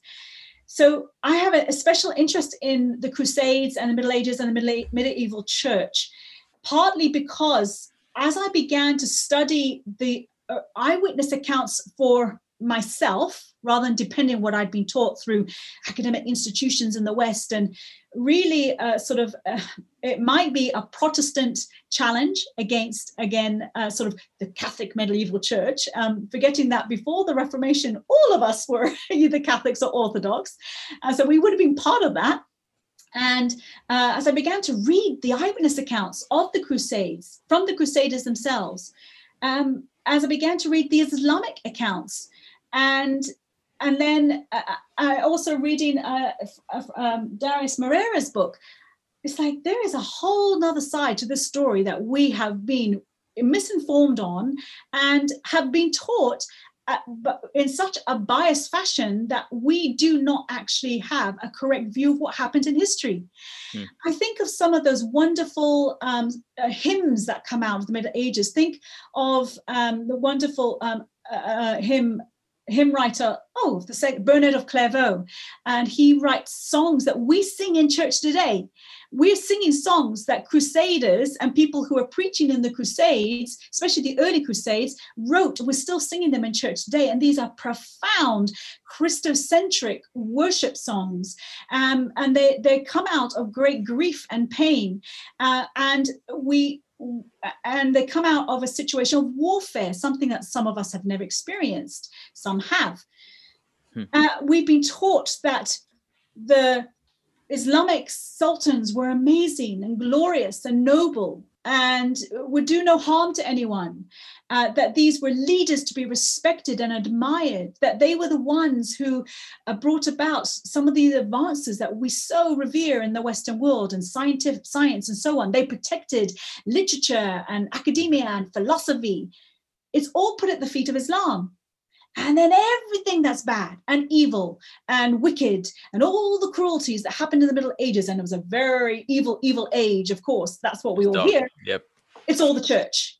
Yep. And that's not what the history books teach us. It just isn't what the, the eyewitness accounts teach us. It isn't what um, the even uh, the kings uh, uh, teach and and so on. People say, yeah, but they're all biased. Well, everything's biased. Mm. You can still see what actually happened in even in biased accounts and so on. And so uh, I, I really challenge my Muslim friends and skeptics and Christian skeptics. Let's stop buying into a very secular, very biased rhetoric of the Middle Ages that is not supported by the eyewitness accounts. And the way to challenge it is go back and read the eyewitness accounts and read what the people who were involved in the Crusades teach. Read why they went on the Crusades. Read why some worked and some didn't. Certainly, there are part, periods in church history that we are not ideal, but let's not say the whole of church history is and uh, was just little pockets that aren't ideal. That's not um, what the whole of church history is. So we just have to go back to the eyewitness accounts. We talk about it on the first steps of God as a way to just challenge some of these myths, trends, and legends that are out there that blind my Muslim friends from seeing the truth and from even beginning to accept that Jesus might be this wonderful person that has this incredible church, that actually we can be proud of what a lot of the medieval church did, taught and it's them that protected much of the philosophies much of the much of the um, ancient books that we have. Even the academic style and the footnoting that we use in academic writing today it comes from christian kings like charlemagne and so on who existed at the time period that islam was beginning to go into europe. Yeah i don't know what you've heard on on all of that um, I mean, um, what, what would be an example? I mean, could you give us a sort of more, a sort of concrete example of something so, people think is true about that, uh, about the Crusades, that you're saying is actually not the case when you look well, at the primary all, sources? The Crusades took 400 years of Islamic invasions. Just read Darius Moreira's book on the myth of the Andalusian paradise. Let's take Spain. The claim is that the Islamic rulers came through North Africa and uh, preserved the libraries, moved into Spain, and with uh, you always hear some North African warriors, and moved into Spain and produced an incredible peaceful society.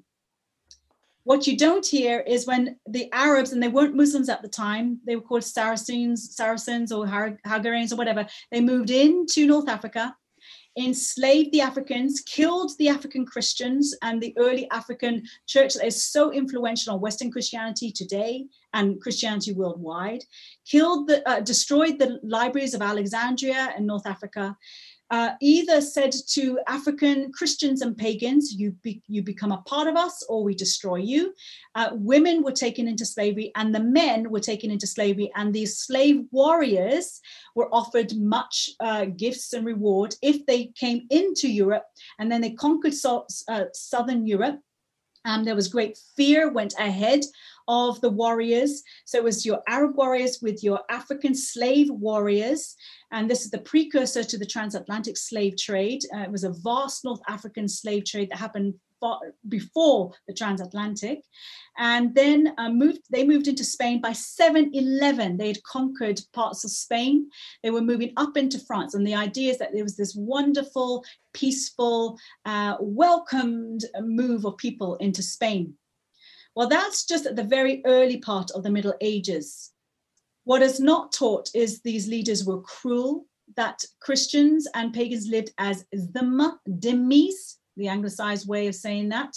So we were dhimma underneath the Islamic caliph. A dhimma is a second class citizen. You had to pay a tax to keep your head attached to your shoulders. Your tax had to be paid in humiliation.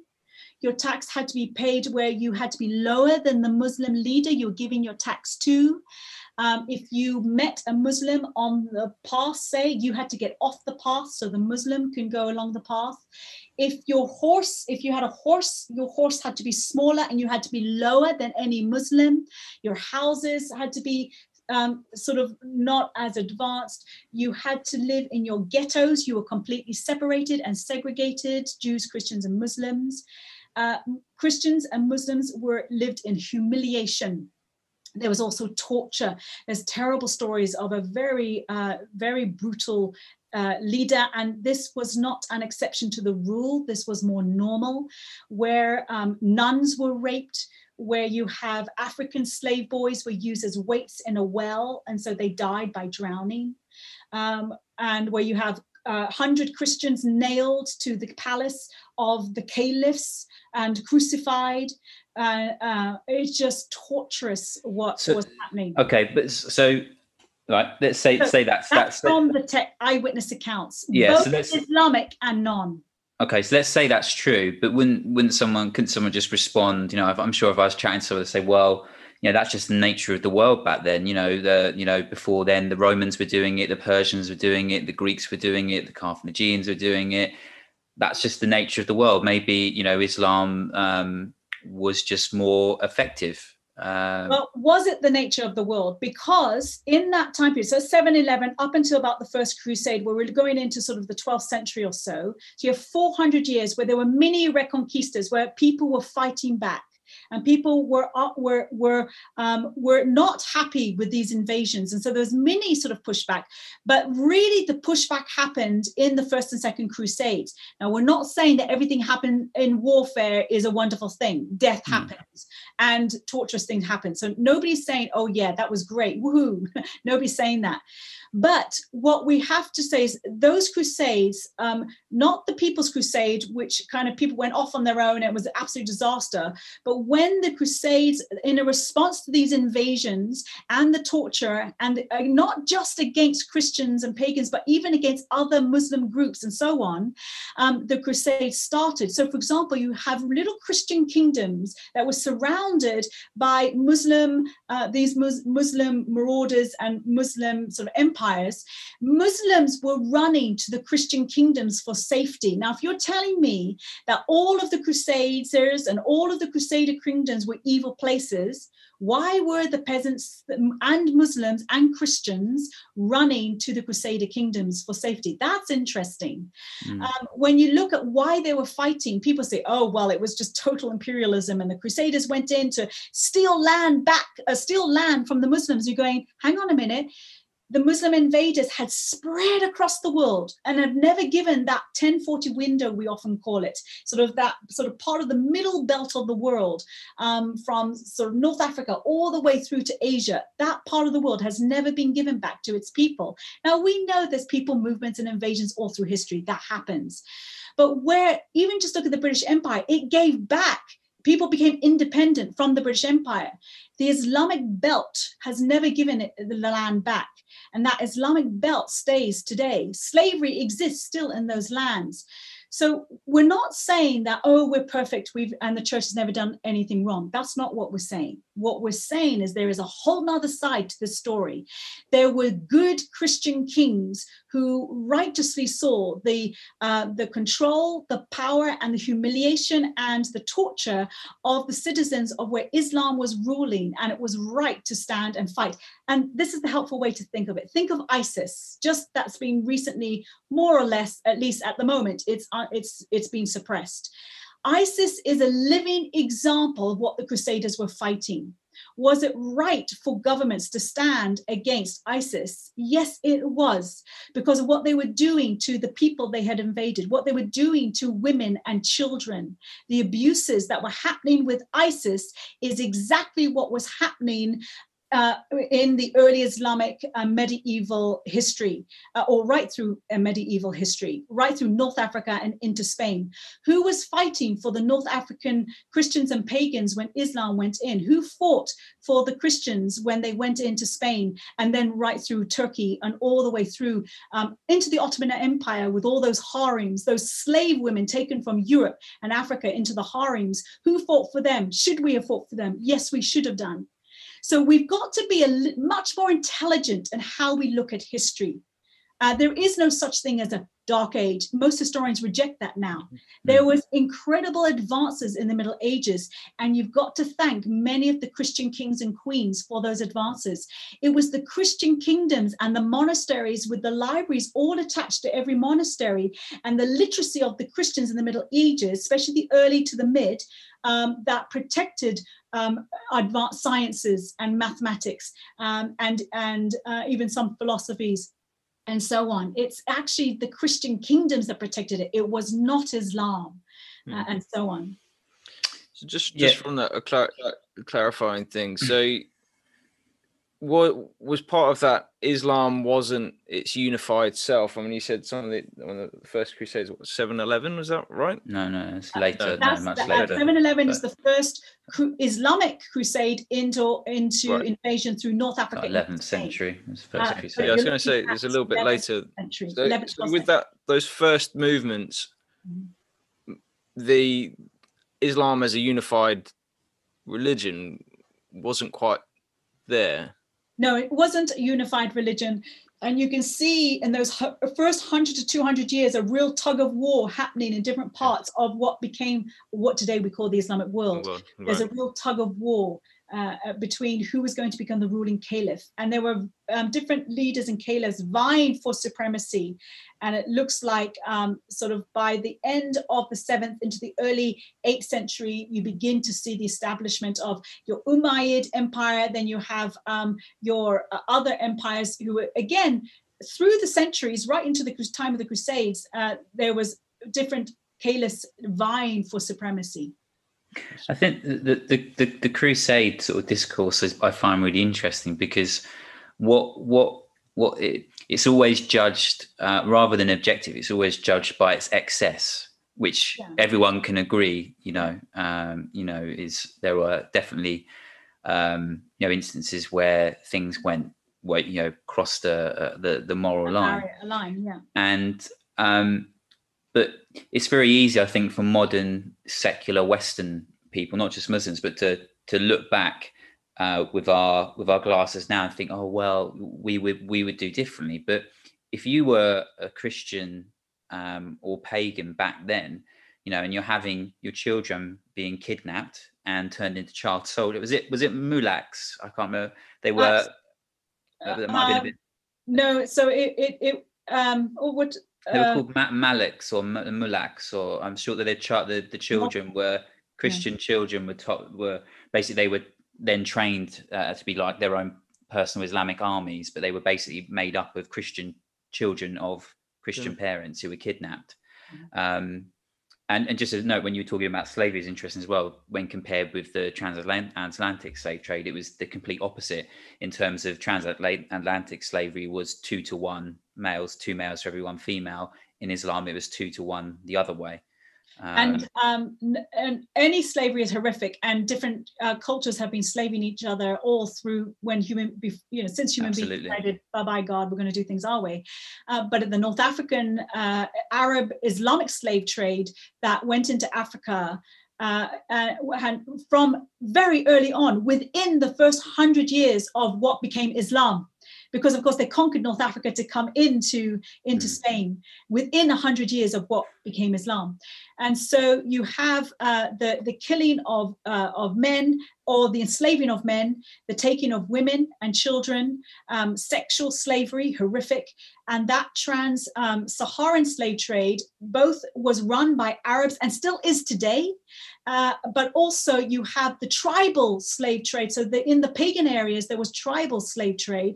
And as tribe, as Christianity was destroyed by Islam, they just destroyed mm-hmm. churches, Christians, Christians were annihilated. You see, if you didn't convert to Islam, you just annihilated. So the church was sort of wiped out in big parts of that now desert part of the world.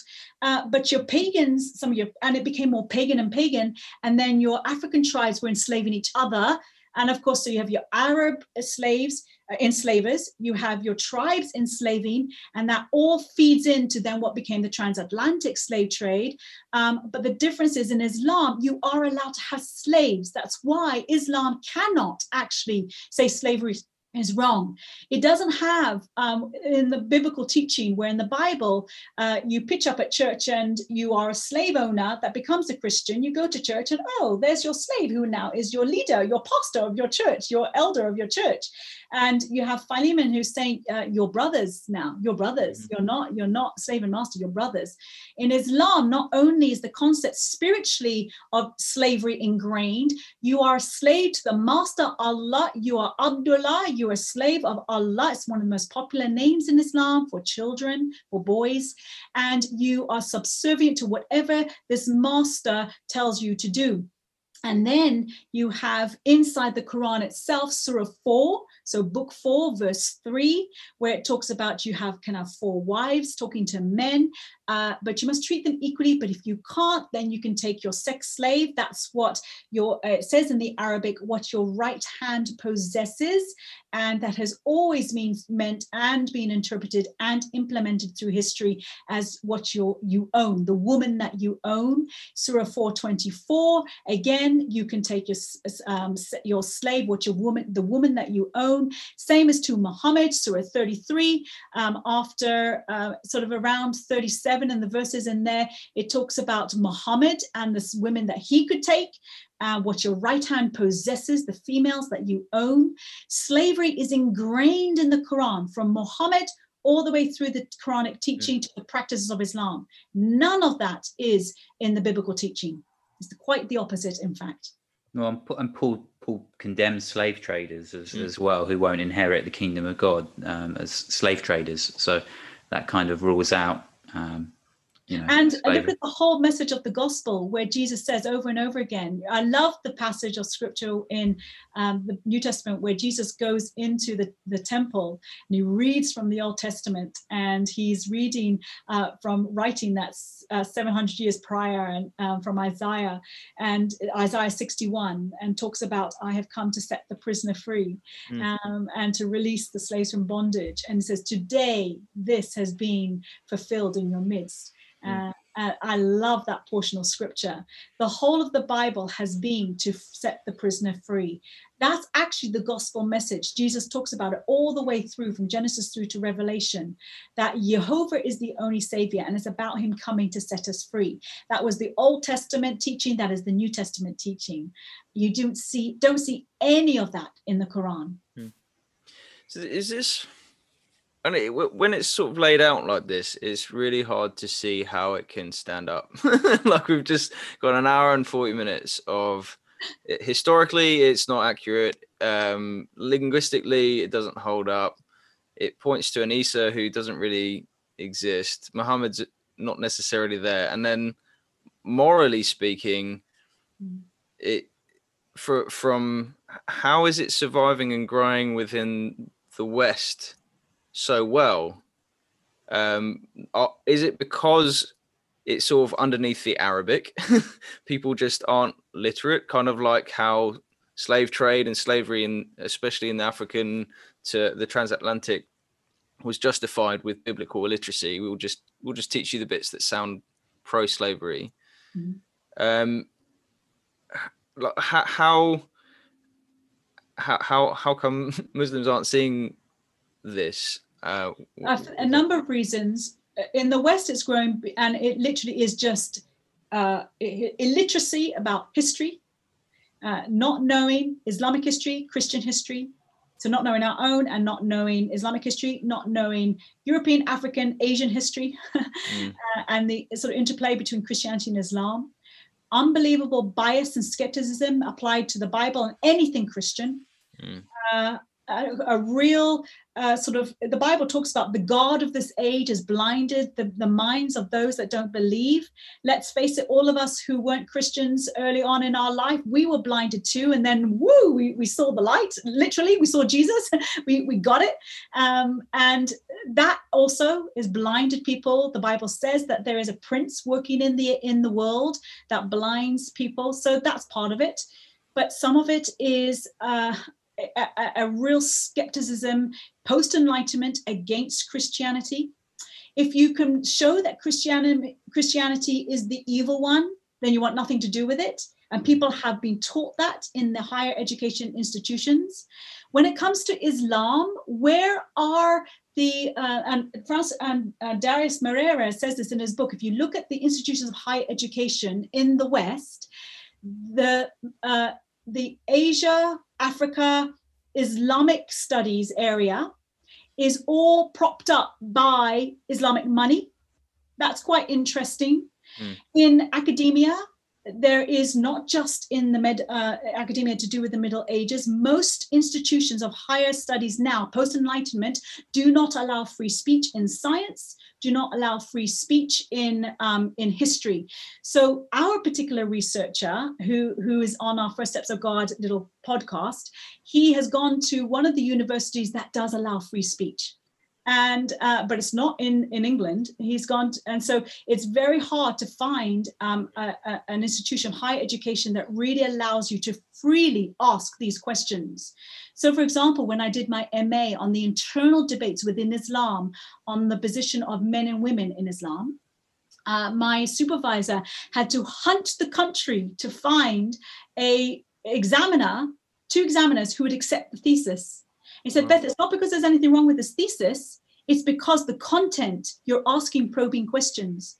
Your content is literally, you've taken the text of Islam, you've taken the Quran, you've taken the history of Islam and the internal debates that Muslims themselves are having about men and women, and you've just presented it. And that he had to hunt for someone who'd accept the thesis. Like, where has our country got to and countries like us? Mm. And that is staunch Marxist atheistic thinking that has muzzled the mouths of anyone who has a strong position on faith and it also feeds into liberal Islam and radical Islam. One of the things we teach on our online course that we teach is the relationship between your more atheistic Marxist ideologies, so your pagan ideologies, and how that is more of a brother with Islam whilst the Abrahamic faith, which is the faith of Jesus, uh, or the faith, those of us who believe in Jesus, not the faith of Jesus, those of us, us that believe in Jesus, the, the God of Abraham, that is something that is totally separate and very different. Yet people have tried to put Islam and Christianity together as if Abrahamic, but actually it is atheism, secularism, paganism, and Islam, Hinduism and Islam that is far more alike than it is with um, Christianity. And I think we've got to reverse our thinking mm. and the almost brainwashing that so many of us, especially in the West, this is a Western issue more. So um, we've got to retrain and actually let's, you know, and simply go back to the actual earliest texts, Islamic texts themselves, earliest eyewitness accounts, the Quran, the Bible. Let's just become informed and then just by becoming informed, we can begin to ask questions. Now, you asked, why is it that so many people are still signing up to Islam? Why is it that so many people are accommodating Islam? Why is it that so many people reject the church based on what they think is its history and so on? It is illiteracy. It is also just, I think, an ingrained spiritual hatred. We've got, as Christians, we can't ignore that. There is an ingrained hatred against Christ. Jesus says, because of me, you will be hated. So there's part of that, part of it's spiritual, and part of it is just simple ignorance, actually. Mm. Mm. It's I was going to ask a question. not a Christian. It's scary, isn't it? Yeah, yeah. I was going to, I was going to ask a follow up, but it just, um, just went from my mind. So Dan, jump in. No, I was just saying. I mean, in terms of sort of freedom and the the, the freedom to kind of explore questions, I think that is um, personally, I wouldn't, I wouldn't necessarily ascribe it always to a particular view. It's it's it's it's a very human characteristic about when you think you have the truth. You don't want to you don't want to you don't want to dig dig too deep, you know. And Christians throughout history have been as guilty of that in many t- many times as well. And I think you know what we see today is sort of a more, uh, at least in the West, is a, a secular version of that aversion to to probing through history all through history there's been pockets. not not, not through not through all throughout history but i'm i'm i'm saying at least um i think you know if you look through the sort of you know uh, let's look at sort of reformation on well actually no we can go out throughout history and when we're talking about heretics you know the, the sort of tradition of of um this is orthodox belief and once you out you out so you are a heretic and you you therefore um, it's permissible to treat you in a way that wouldn't be permissible were you inside the circle of orthodoxy. Um, and that for me you know well no it's just it's a, it's a fact of history that christians have been as guilty of that. And i think what we're doing today is just seeing a i don't think there's anything necessarily atheistic about um, uh, about that. I think it's it's just it's just very very human. And we're just we're just at a point in history where uh, you know we're seeing seeing expressed expressed in in, in that way. Um, and I think yeah. we're all, we're also in the point of a an experiment as well. You know, if culturally, um, you know, we are pluralistic uh, and we're trying to figure out how do we how do we get on. We all we all you know we all we all know secretly fundamentally we all disagree. You know about things that that, that matter uh, in a lot of cases. And I think the the the hesitancy, especially maybe in academia and uh, and just average people um, they don't they don't they they don't want to create tension by exploring those difficult questions. And i'm not i'm not saying that that is right. I'm just saying that we're trying to figure out you know there's never been uh, you know a culture i think especially perhaps the uk especially as um, as culturally and ethnically ethnically diverse as, as, as, we are today and in terms of you know, religious views as well. And i think um, the sort of secular approach is well let's just try and get along and let's not too let's not let's not ask too many questions and yeah. i think that that's the i think that's the it's motivated i think in something that's good um, it's how can we get along um, but the outcome the the the uh, the consequences of that is it becomes like you experience it becomes very difficult to ask those difficult questions because mm. you're perceived as a troublemaker yeah. because you're trying to we're trying to get on and you're trying to uh, you, are trying to dig up trouble for us and so i so i i I, under, I understand it and i'm not saying it's right but i think it's it's it's rooted in in in something that is good but unrealistic because mm. for people who you know who want to pursue truth at um you know at almost any cost you're always going to be perceived as a troublemaker and and, and I think life, you know, especially at the moment, life will be made difficult for people mm. who want to pursue truth by asking those difficult questions. Hmm. Yeah, I certainly think I, uh, on some some of those points, I, I, I totally agree. On others, we'll we'll disagree, uh, Dan, but that's totally fine. And we're allowed to. Can, yes, exactly. Um, on the point of like, yeah, you're right. Uh, people want harmony people want social cohesion. That's a really sort of popular term at the moment. Uh, people want us uh, to sort of come under one umbrella and live side by side. And the modern thought is well, if we all agree or we all sort of just water down what we believe or we just don't say what we believe uh, then we have harmony. But the biblical perspective has never been that. Um, the biblical perspective and as you know um, is you know we can we can categorically disagree with someone in within our own church tradition and outside, within our own faith and outside, and absolutely love that person. It is uniquely a biblical perspective, and not every Christian all through the ages, including ourselves, have done this right but it is a uniquely a biblical perspective where we can even love our enemies and pray for those that persecute us and we can categorically disagree with someone on every element of their beliefs or life choices and so on and absolutely care for that person and die for that person that's christ that's christ's hmm. way and christians through the ages including in the middle ages including mm. in what was considered that terrible time period of history have witnessed that. Even just in reference to something you said earlier about how, yes, if you look at the orthodox position of the church, which we still have today, as in, I don't agree with Jehovah's Witnesses. I don't agree with Mormons. They are heretics because they deny the risen Christ. They deny the divinity of Jesus. That's what a heretic is. Uh, but and there have been elements in history where Christians have gone too far and how they've responded to that. That said, even in the Middle Ages, when you have the church, which we all were a part of before the Reformation, and it's still the largest portion of the Christian world if you look at the numbers. Mm. Um, you have the Orthodox and Catholic Church. Um, when they when they had their councils, they came together. This is what Orthodoxy is. It was always against those that were undermining Christians, were trying to take Christians away from the risen Christ, from the God who died mm. for them, and just like God says in the Old Testament that prophets who come in the name of another God was to be put to death, they took that very seriously. Now, you and I may not necessarily agree with that. It's not how we do things, but they took very seriously. If you're going to go into the church and take people away from Christ and thereby take them into eternal damnation, that is a serious offense to the living God. Absolutely. Now, even in those time periods of medieval history, they didn't automatically destroy people, they just excommunicated people. Hmm. um, there were pockets when other things happened, but on the whole, on the whole, they were said that person is teaching heresy. They are not a part of what we have always known to be true and what we learned from the apostles and so on. Mm. So even there, we need to just be a bit more informed in when we we view what actually happened in history. And i would say that if we truly love jesus you can say whatever you want against him you can say whatever you want against me and debate me and i can debate you and everyone else but we love each other and we care for each other.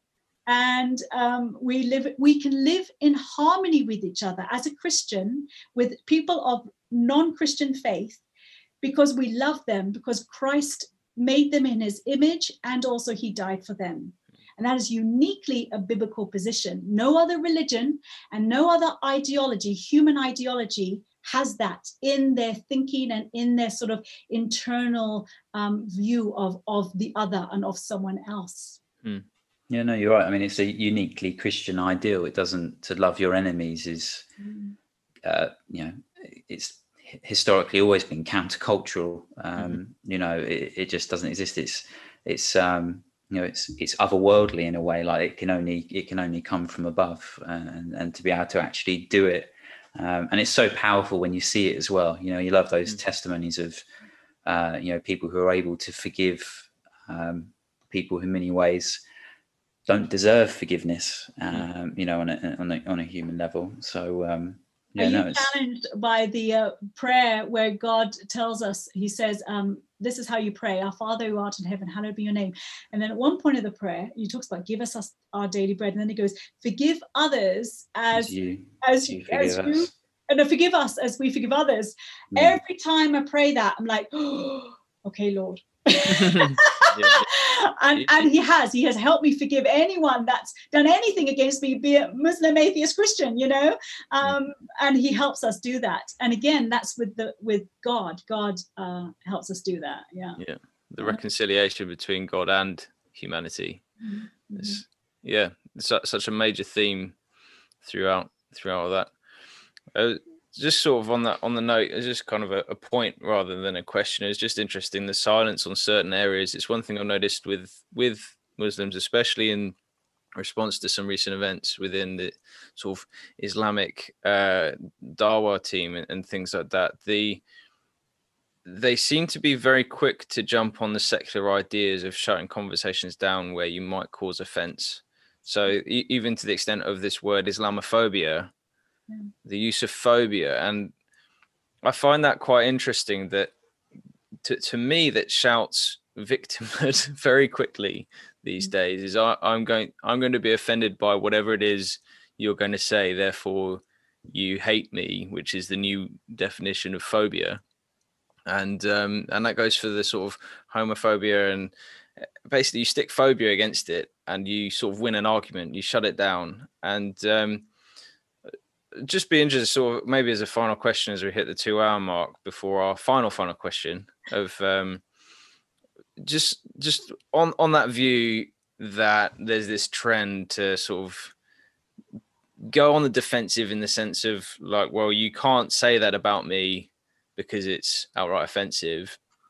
What do you what do you make of this? I don't know how growing it is, but I've seen it a few times now on my Facebook feed. This idea that we should start this phrase Christophobia, that people are, oh, are put are are victimizing Christians? I've you got know, my own opinions, but I just want to. stand on truth, people can say what they want. You still belong to the truth, and you belong to God. So uh, Jesus says, "Take up your cross and follow me." They will hate you because of me. I mean, Christians are going to be hated. Christians, uh, and as the more our society moves away from God and any memory of Christianity, and it is, and mm-hmm. that's why whenever you see society becoming much more pagan or much more, and when I use I use pagan in the loosest term, I don't mean the actual sort of religious worship or paganism. I more mean sort of you know your your secularist ideas and you and i know you know dan you may not support this necessarily but that's okay um, hmm. and you know just to sort of your your unbelief unbelievers uh, people who don't sign up to christ at all as god and savior um, when you move away from that and you reject it from even your memory as modern society is worldwide this is not just a western phenomena you see islam takes root. Whenever the church is weak islam takes root it seems to attach itself to environments where there's a weak church or a church that's compromised, a church that has been uh, even signed up to either pluralistic idea or is not not standing up strong with a with a convinced uh, faith and so on, and who is not speaking out and I, when I say speaking out, I don't mean we all have to be nasty out there. I mean just witnessing to Christ and, and being firm in what we believe and Christian uh, uh, morality and so on. And the more you move away from Christ in a society, you'll see this, especially post Enlightenment, but even post Reformation, but especially post Enlightenment. You really see a move um, towards a suppressive kind of uh, regime that does not allow for free speech.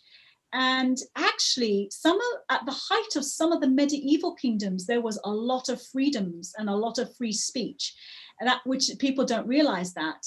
And as Christians, we really can live side by side with someone and not use these terms that are so popular in modern society. Modern society coins someone according to a new identity or coins you according to a, a, level of income or even the color of skin, or it coins you and, and puts you into a bracket if you um, if you support this person or vote that person. Like you're put into these narrow little uh, identity uh, uh, boxes that doesn't reflect true humanity and isn't how God wants us to live.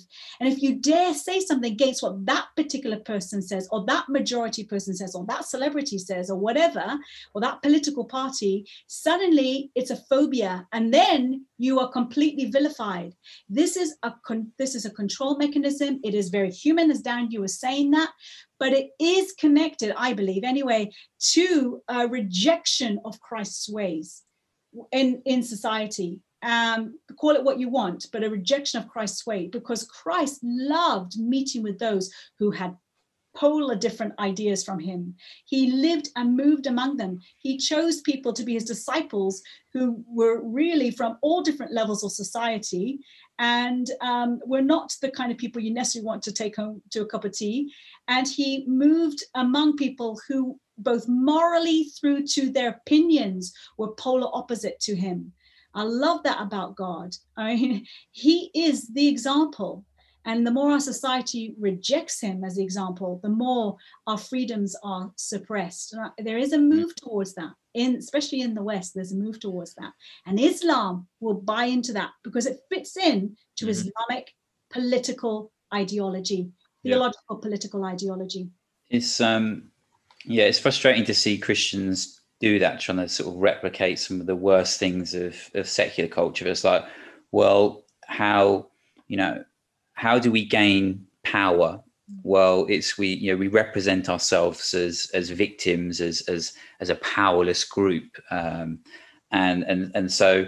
Uh, we try and see ourselves that to try and take take some take some power power back by sort of saying no we're the victims as Christian phobia and stuff like that and and some people might like you said like historically there's always been christians have all you know throughout history have not been liked and and have been you know people have told lies of, about us and and and uh, probably at least in the West, probably more so than any group. I would, I, I would say we're probably misrepresented the most. But the answer to that is not um, buying into a narrative, a victim narrative. Mm. It's it's um, it's speaking truth. Uh. You know, speaking that classic, so speaking truth to power and to um, you know projects like yourself trying to expose uh, falsehood to to the light of, of, of truth and things like that. Um, about it, Christians are never victims, even if we are no. martyred. So we're killed for our faith. We go to like the best place of, you know, yeah. next to God. I mean, wow. And we we follow the King of Kings. I mean, mm. the King of Kings is on the throne. One of my favorite verses to read to a Muslim or passages of scripture is um, is Revelation 20, uh, Revelation 19, and then right to the end of Revelation. I love those chapters, Revelation 19 to the end of Revelation, but Revelation 19 tells you who the King of Kings is. And it challenges Muhammad, it challenges anything to do with Hinduism, it challenges paganism, it challenges um, sort of Marxist atheism and all the, those sort of little isms and so on. And it just shows who the true King of Kings is. That's who we belong to. Mm-hmm. And ultimately, we, we're never a victim. It doesn't matter what happens to us, we are never a victim if you belong to the King of Kings. Mm. Amen.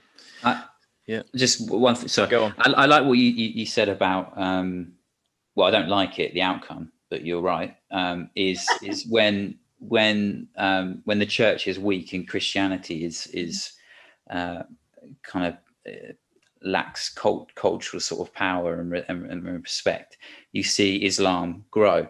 And it's and it's interesting because even a lot of prominent sort of atheists have, have uh, are very talk about this a, a lot more now. Um, you know, Dawkins, uh, even someone like Doug, Douglas Murray makes similar sort of observations.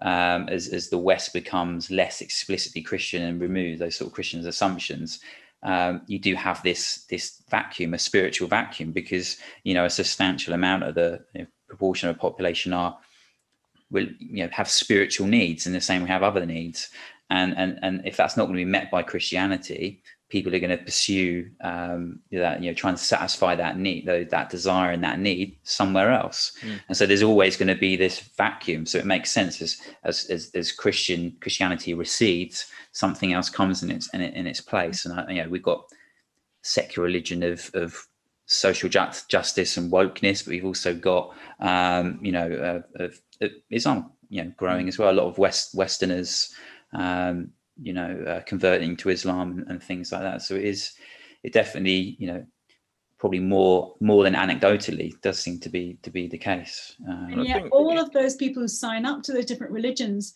um, all of the, the deepest needs of, of the human heart are ultimately found in the King of Kings. He is the one who brings ultimate justice. He is the one that sees value in every single human being. He is the one that can remedy every single situation. And he is the one that is going to bring peace on earth. I mean, like, and, and, it's those those longings of the human heart are satisfied in King Jesus, um, and if Christians can get that, starts with the church. The church gets that. Then wow, what what power to the world and what safety to the world um, if they if they you know turn to the King of Kings, who is the ultimate solution. Mm. Mm. Uh, it's it's interesting. And there's so much more that could probably talk about, and I won't go down that rabbit hole but before I ask the last question, it's just just that sort of statement that I I, I see people moving towards Islam. It's easier to understand. um, it's easier to understand God is one. it's easier to understand I've only got five things to do, and maybe one of them, if I can afford it, is kind of optional with uh, the pilgrimage, as I understand it. But the there there is this simplicity, and I and I see that used as an argument from Muslims when you bring up the Trinity, and even when you ex- explain it fairly well, as I've seen Bob the Builder do, they'll they'll just be oh, so complicated. God's just he's just not like that. and and say who like, Bob the Builder is because that could be quite confusing for people. Oh, Bob the Builder, not not the cartoon. Yeah, so that's that's the corner. Sorry watch Socko films on YouTube. Sign up to them; they're awesome. And watch just YouTube Bob the Builder. Um, anyway, he explains the Trinity really well. But the argument back is, who else explains it beautifully is Dr. Paul Blackham. Get anything from Dr. Paul Blackham. fantastic. Yeah, search superb, him. Superb, superb. And uh, we've got someone coming up to talk about the Trinity in a few weeks' time. Actually, um, I can't pronounce his surname, but his first name's Joshua. If he he's on Socko Films as well, and um, yeah, it, that that seems to be an argument back. Oh, it's just it's just so complicated. Therefore, God God can't be that. But I, I find that quite interesting. That goes against actually just even normal logic, which yeah. friends love to point out. I mean, hang on. Yeah. If you can really get God completely, then there's not much of a God. No, uh, he's made in our image yeah we're made in his image now yeah. that woo you yeah. know but, but god made in our image so we can understand him that is not god that is not the solver of all the problems in, in the world right. yeah. truth, truth is often complex uh, and that's that's the nature of truth is it's not always simple you know physics isn't simple but you know the the the, the um, you know the underlying physical laws are not simple they're they're complex uh, but they're true you know so it shouldn't be the the fact our that brains, our brains are uh, magnificent the, bo- the body is complex mm. um so the fact that you know i don't know just because something's simple doesn't seem yeah. to yeah. um it's not it's not a great argument i'll give that but it's I mean, just his, what, I, have seen yeah. i mean historically there's been a lot of christians and they've, they've been able to to grasp enough to uh yeah so before well, we go down the route i think we can complicate things don't you think sometimes we yeah. complicate things the bible when you just let the bible speak for itself from mm. genesis right through to revelation and you just let god tell us who he is it's like oh so true oh. it's, yeah. and it's, it's something yeah i've definitely come to more appreciate just having a decent grasp of the bible overview mm. i'm actually teaching that starting on on saturday to to some international students and and getting into that sort of genesis to revelation let's look at this strand and and this thread and and figure out how this theme flows. It, it that in itself is a, a, form of apologetics in so many ways and recognizing that this culture is not mine this story is not mine this story is god's and who he mm-hmm. says he is. And it's not an instruction book for my life but it's a revelation of who god is in history. It just changes it's a paradigm shift, and and I think just a, a, uh, for, for me, the Bible Project has been one of the, the best resources for really figuring that out. Also, because they avoid all these labels of like I'm Calvinist and Reformed, and what it, I'll just study the Bible and we'll figure out we'll, we'll end up where the Bible ends up, and, and let's go from there. And I think that's a really good way to to do it. Phil, could I just point out a couple of resources too? Just yeah. That's our last question, actually. So yeah, resort resources away. So favorite books, podcasts, you name it, and uh, we'll sort of close up after we've done about. I, I like filling up my Amazon list. um, what was the? How do you spell? Is it John Rubeck? Because I've heard of his name, John Rubecker. How how do you spell his second name? Or um, oh, and you can find it here. Uh, After I'll I'll search it.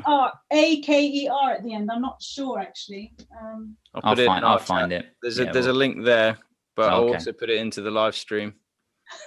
so, uh, first of all, when it comes to theology, God, and some of the things we've talked about towards the end of this little time together, actually, uh, it is uh, so the more sort of theology, but simplified, and it, you can do it day by day. It's for six months uh, each book. This is book two, and again, this is Dr. Paul Blackham. You can just get on Amazon. Frameworks, Volume Two.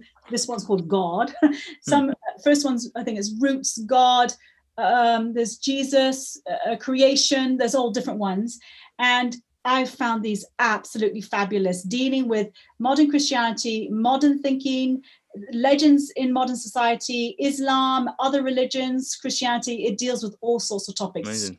For Christians and non Christians. I use that if a Muslim friend asks to study uh, like a study book, I would use that and the okay, Bible. Good.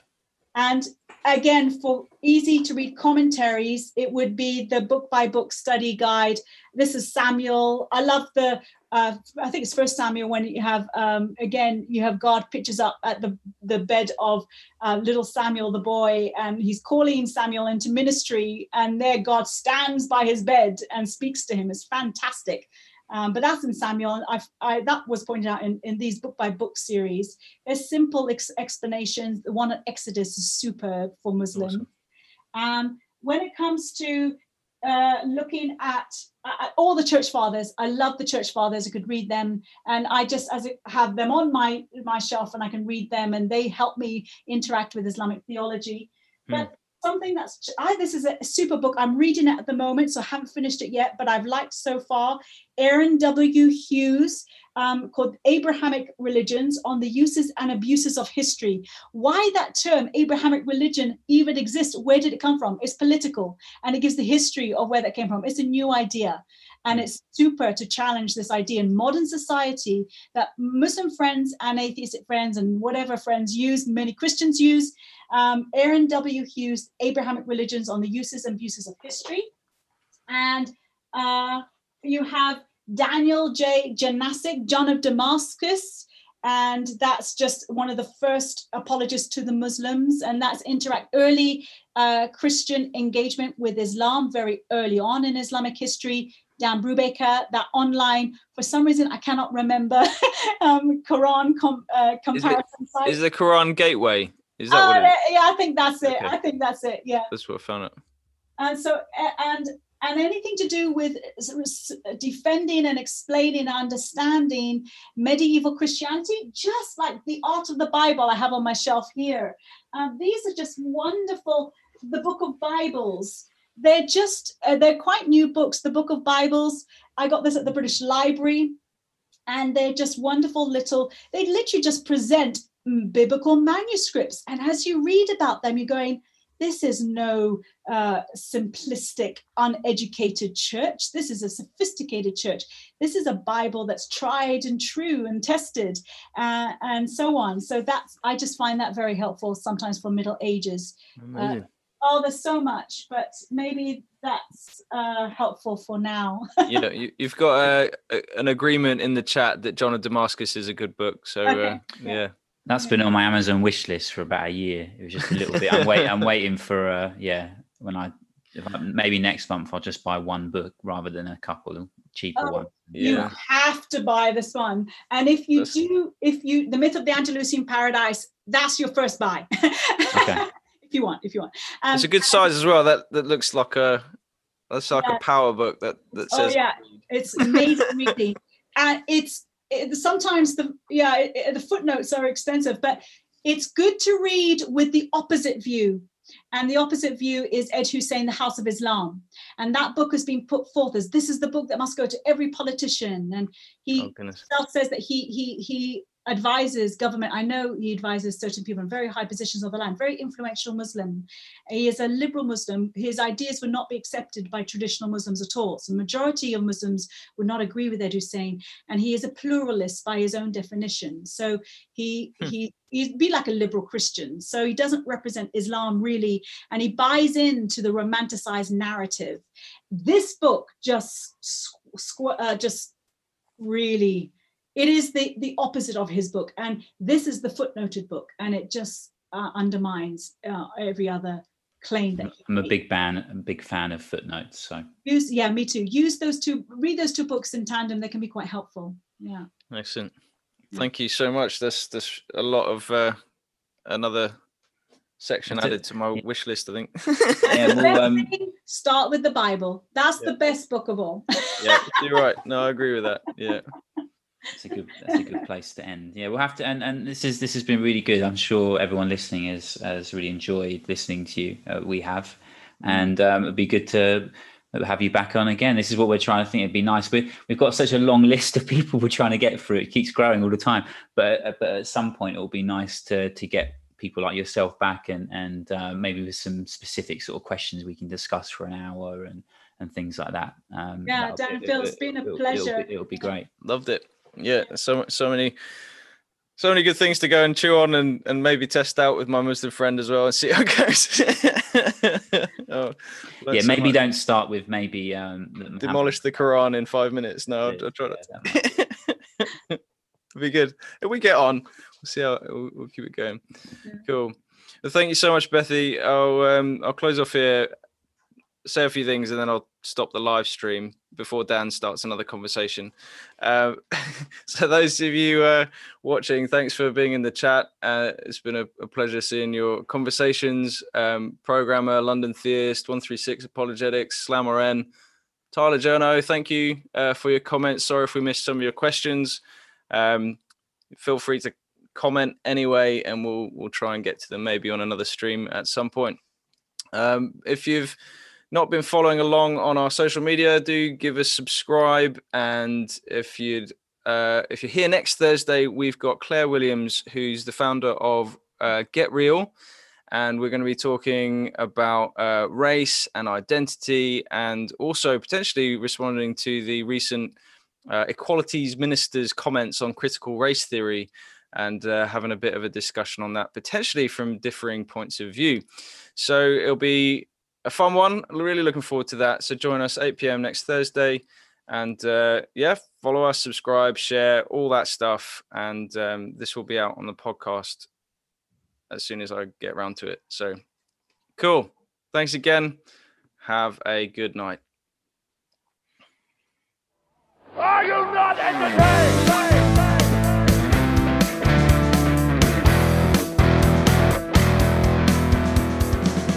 Thank you for listening, and we hope you enjoyed the show.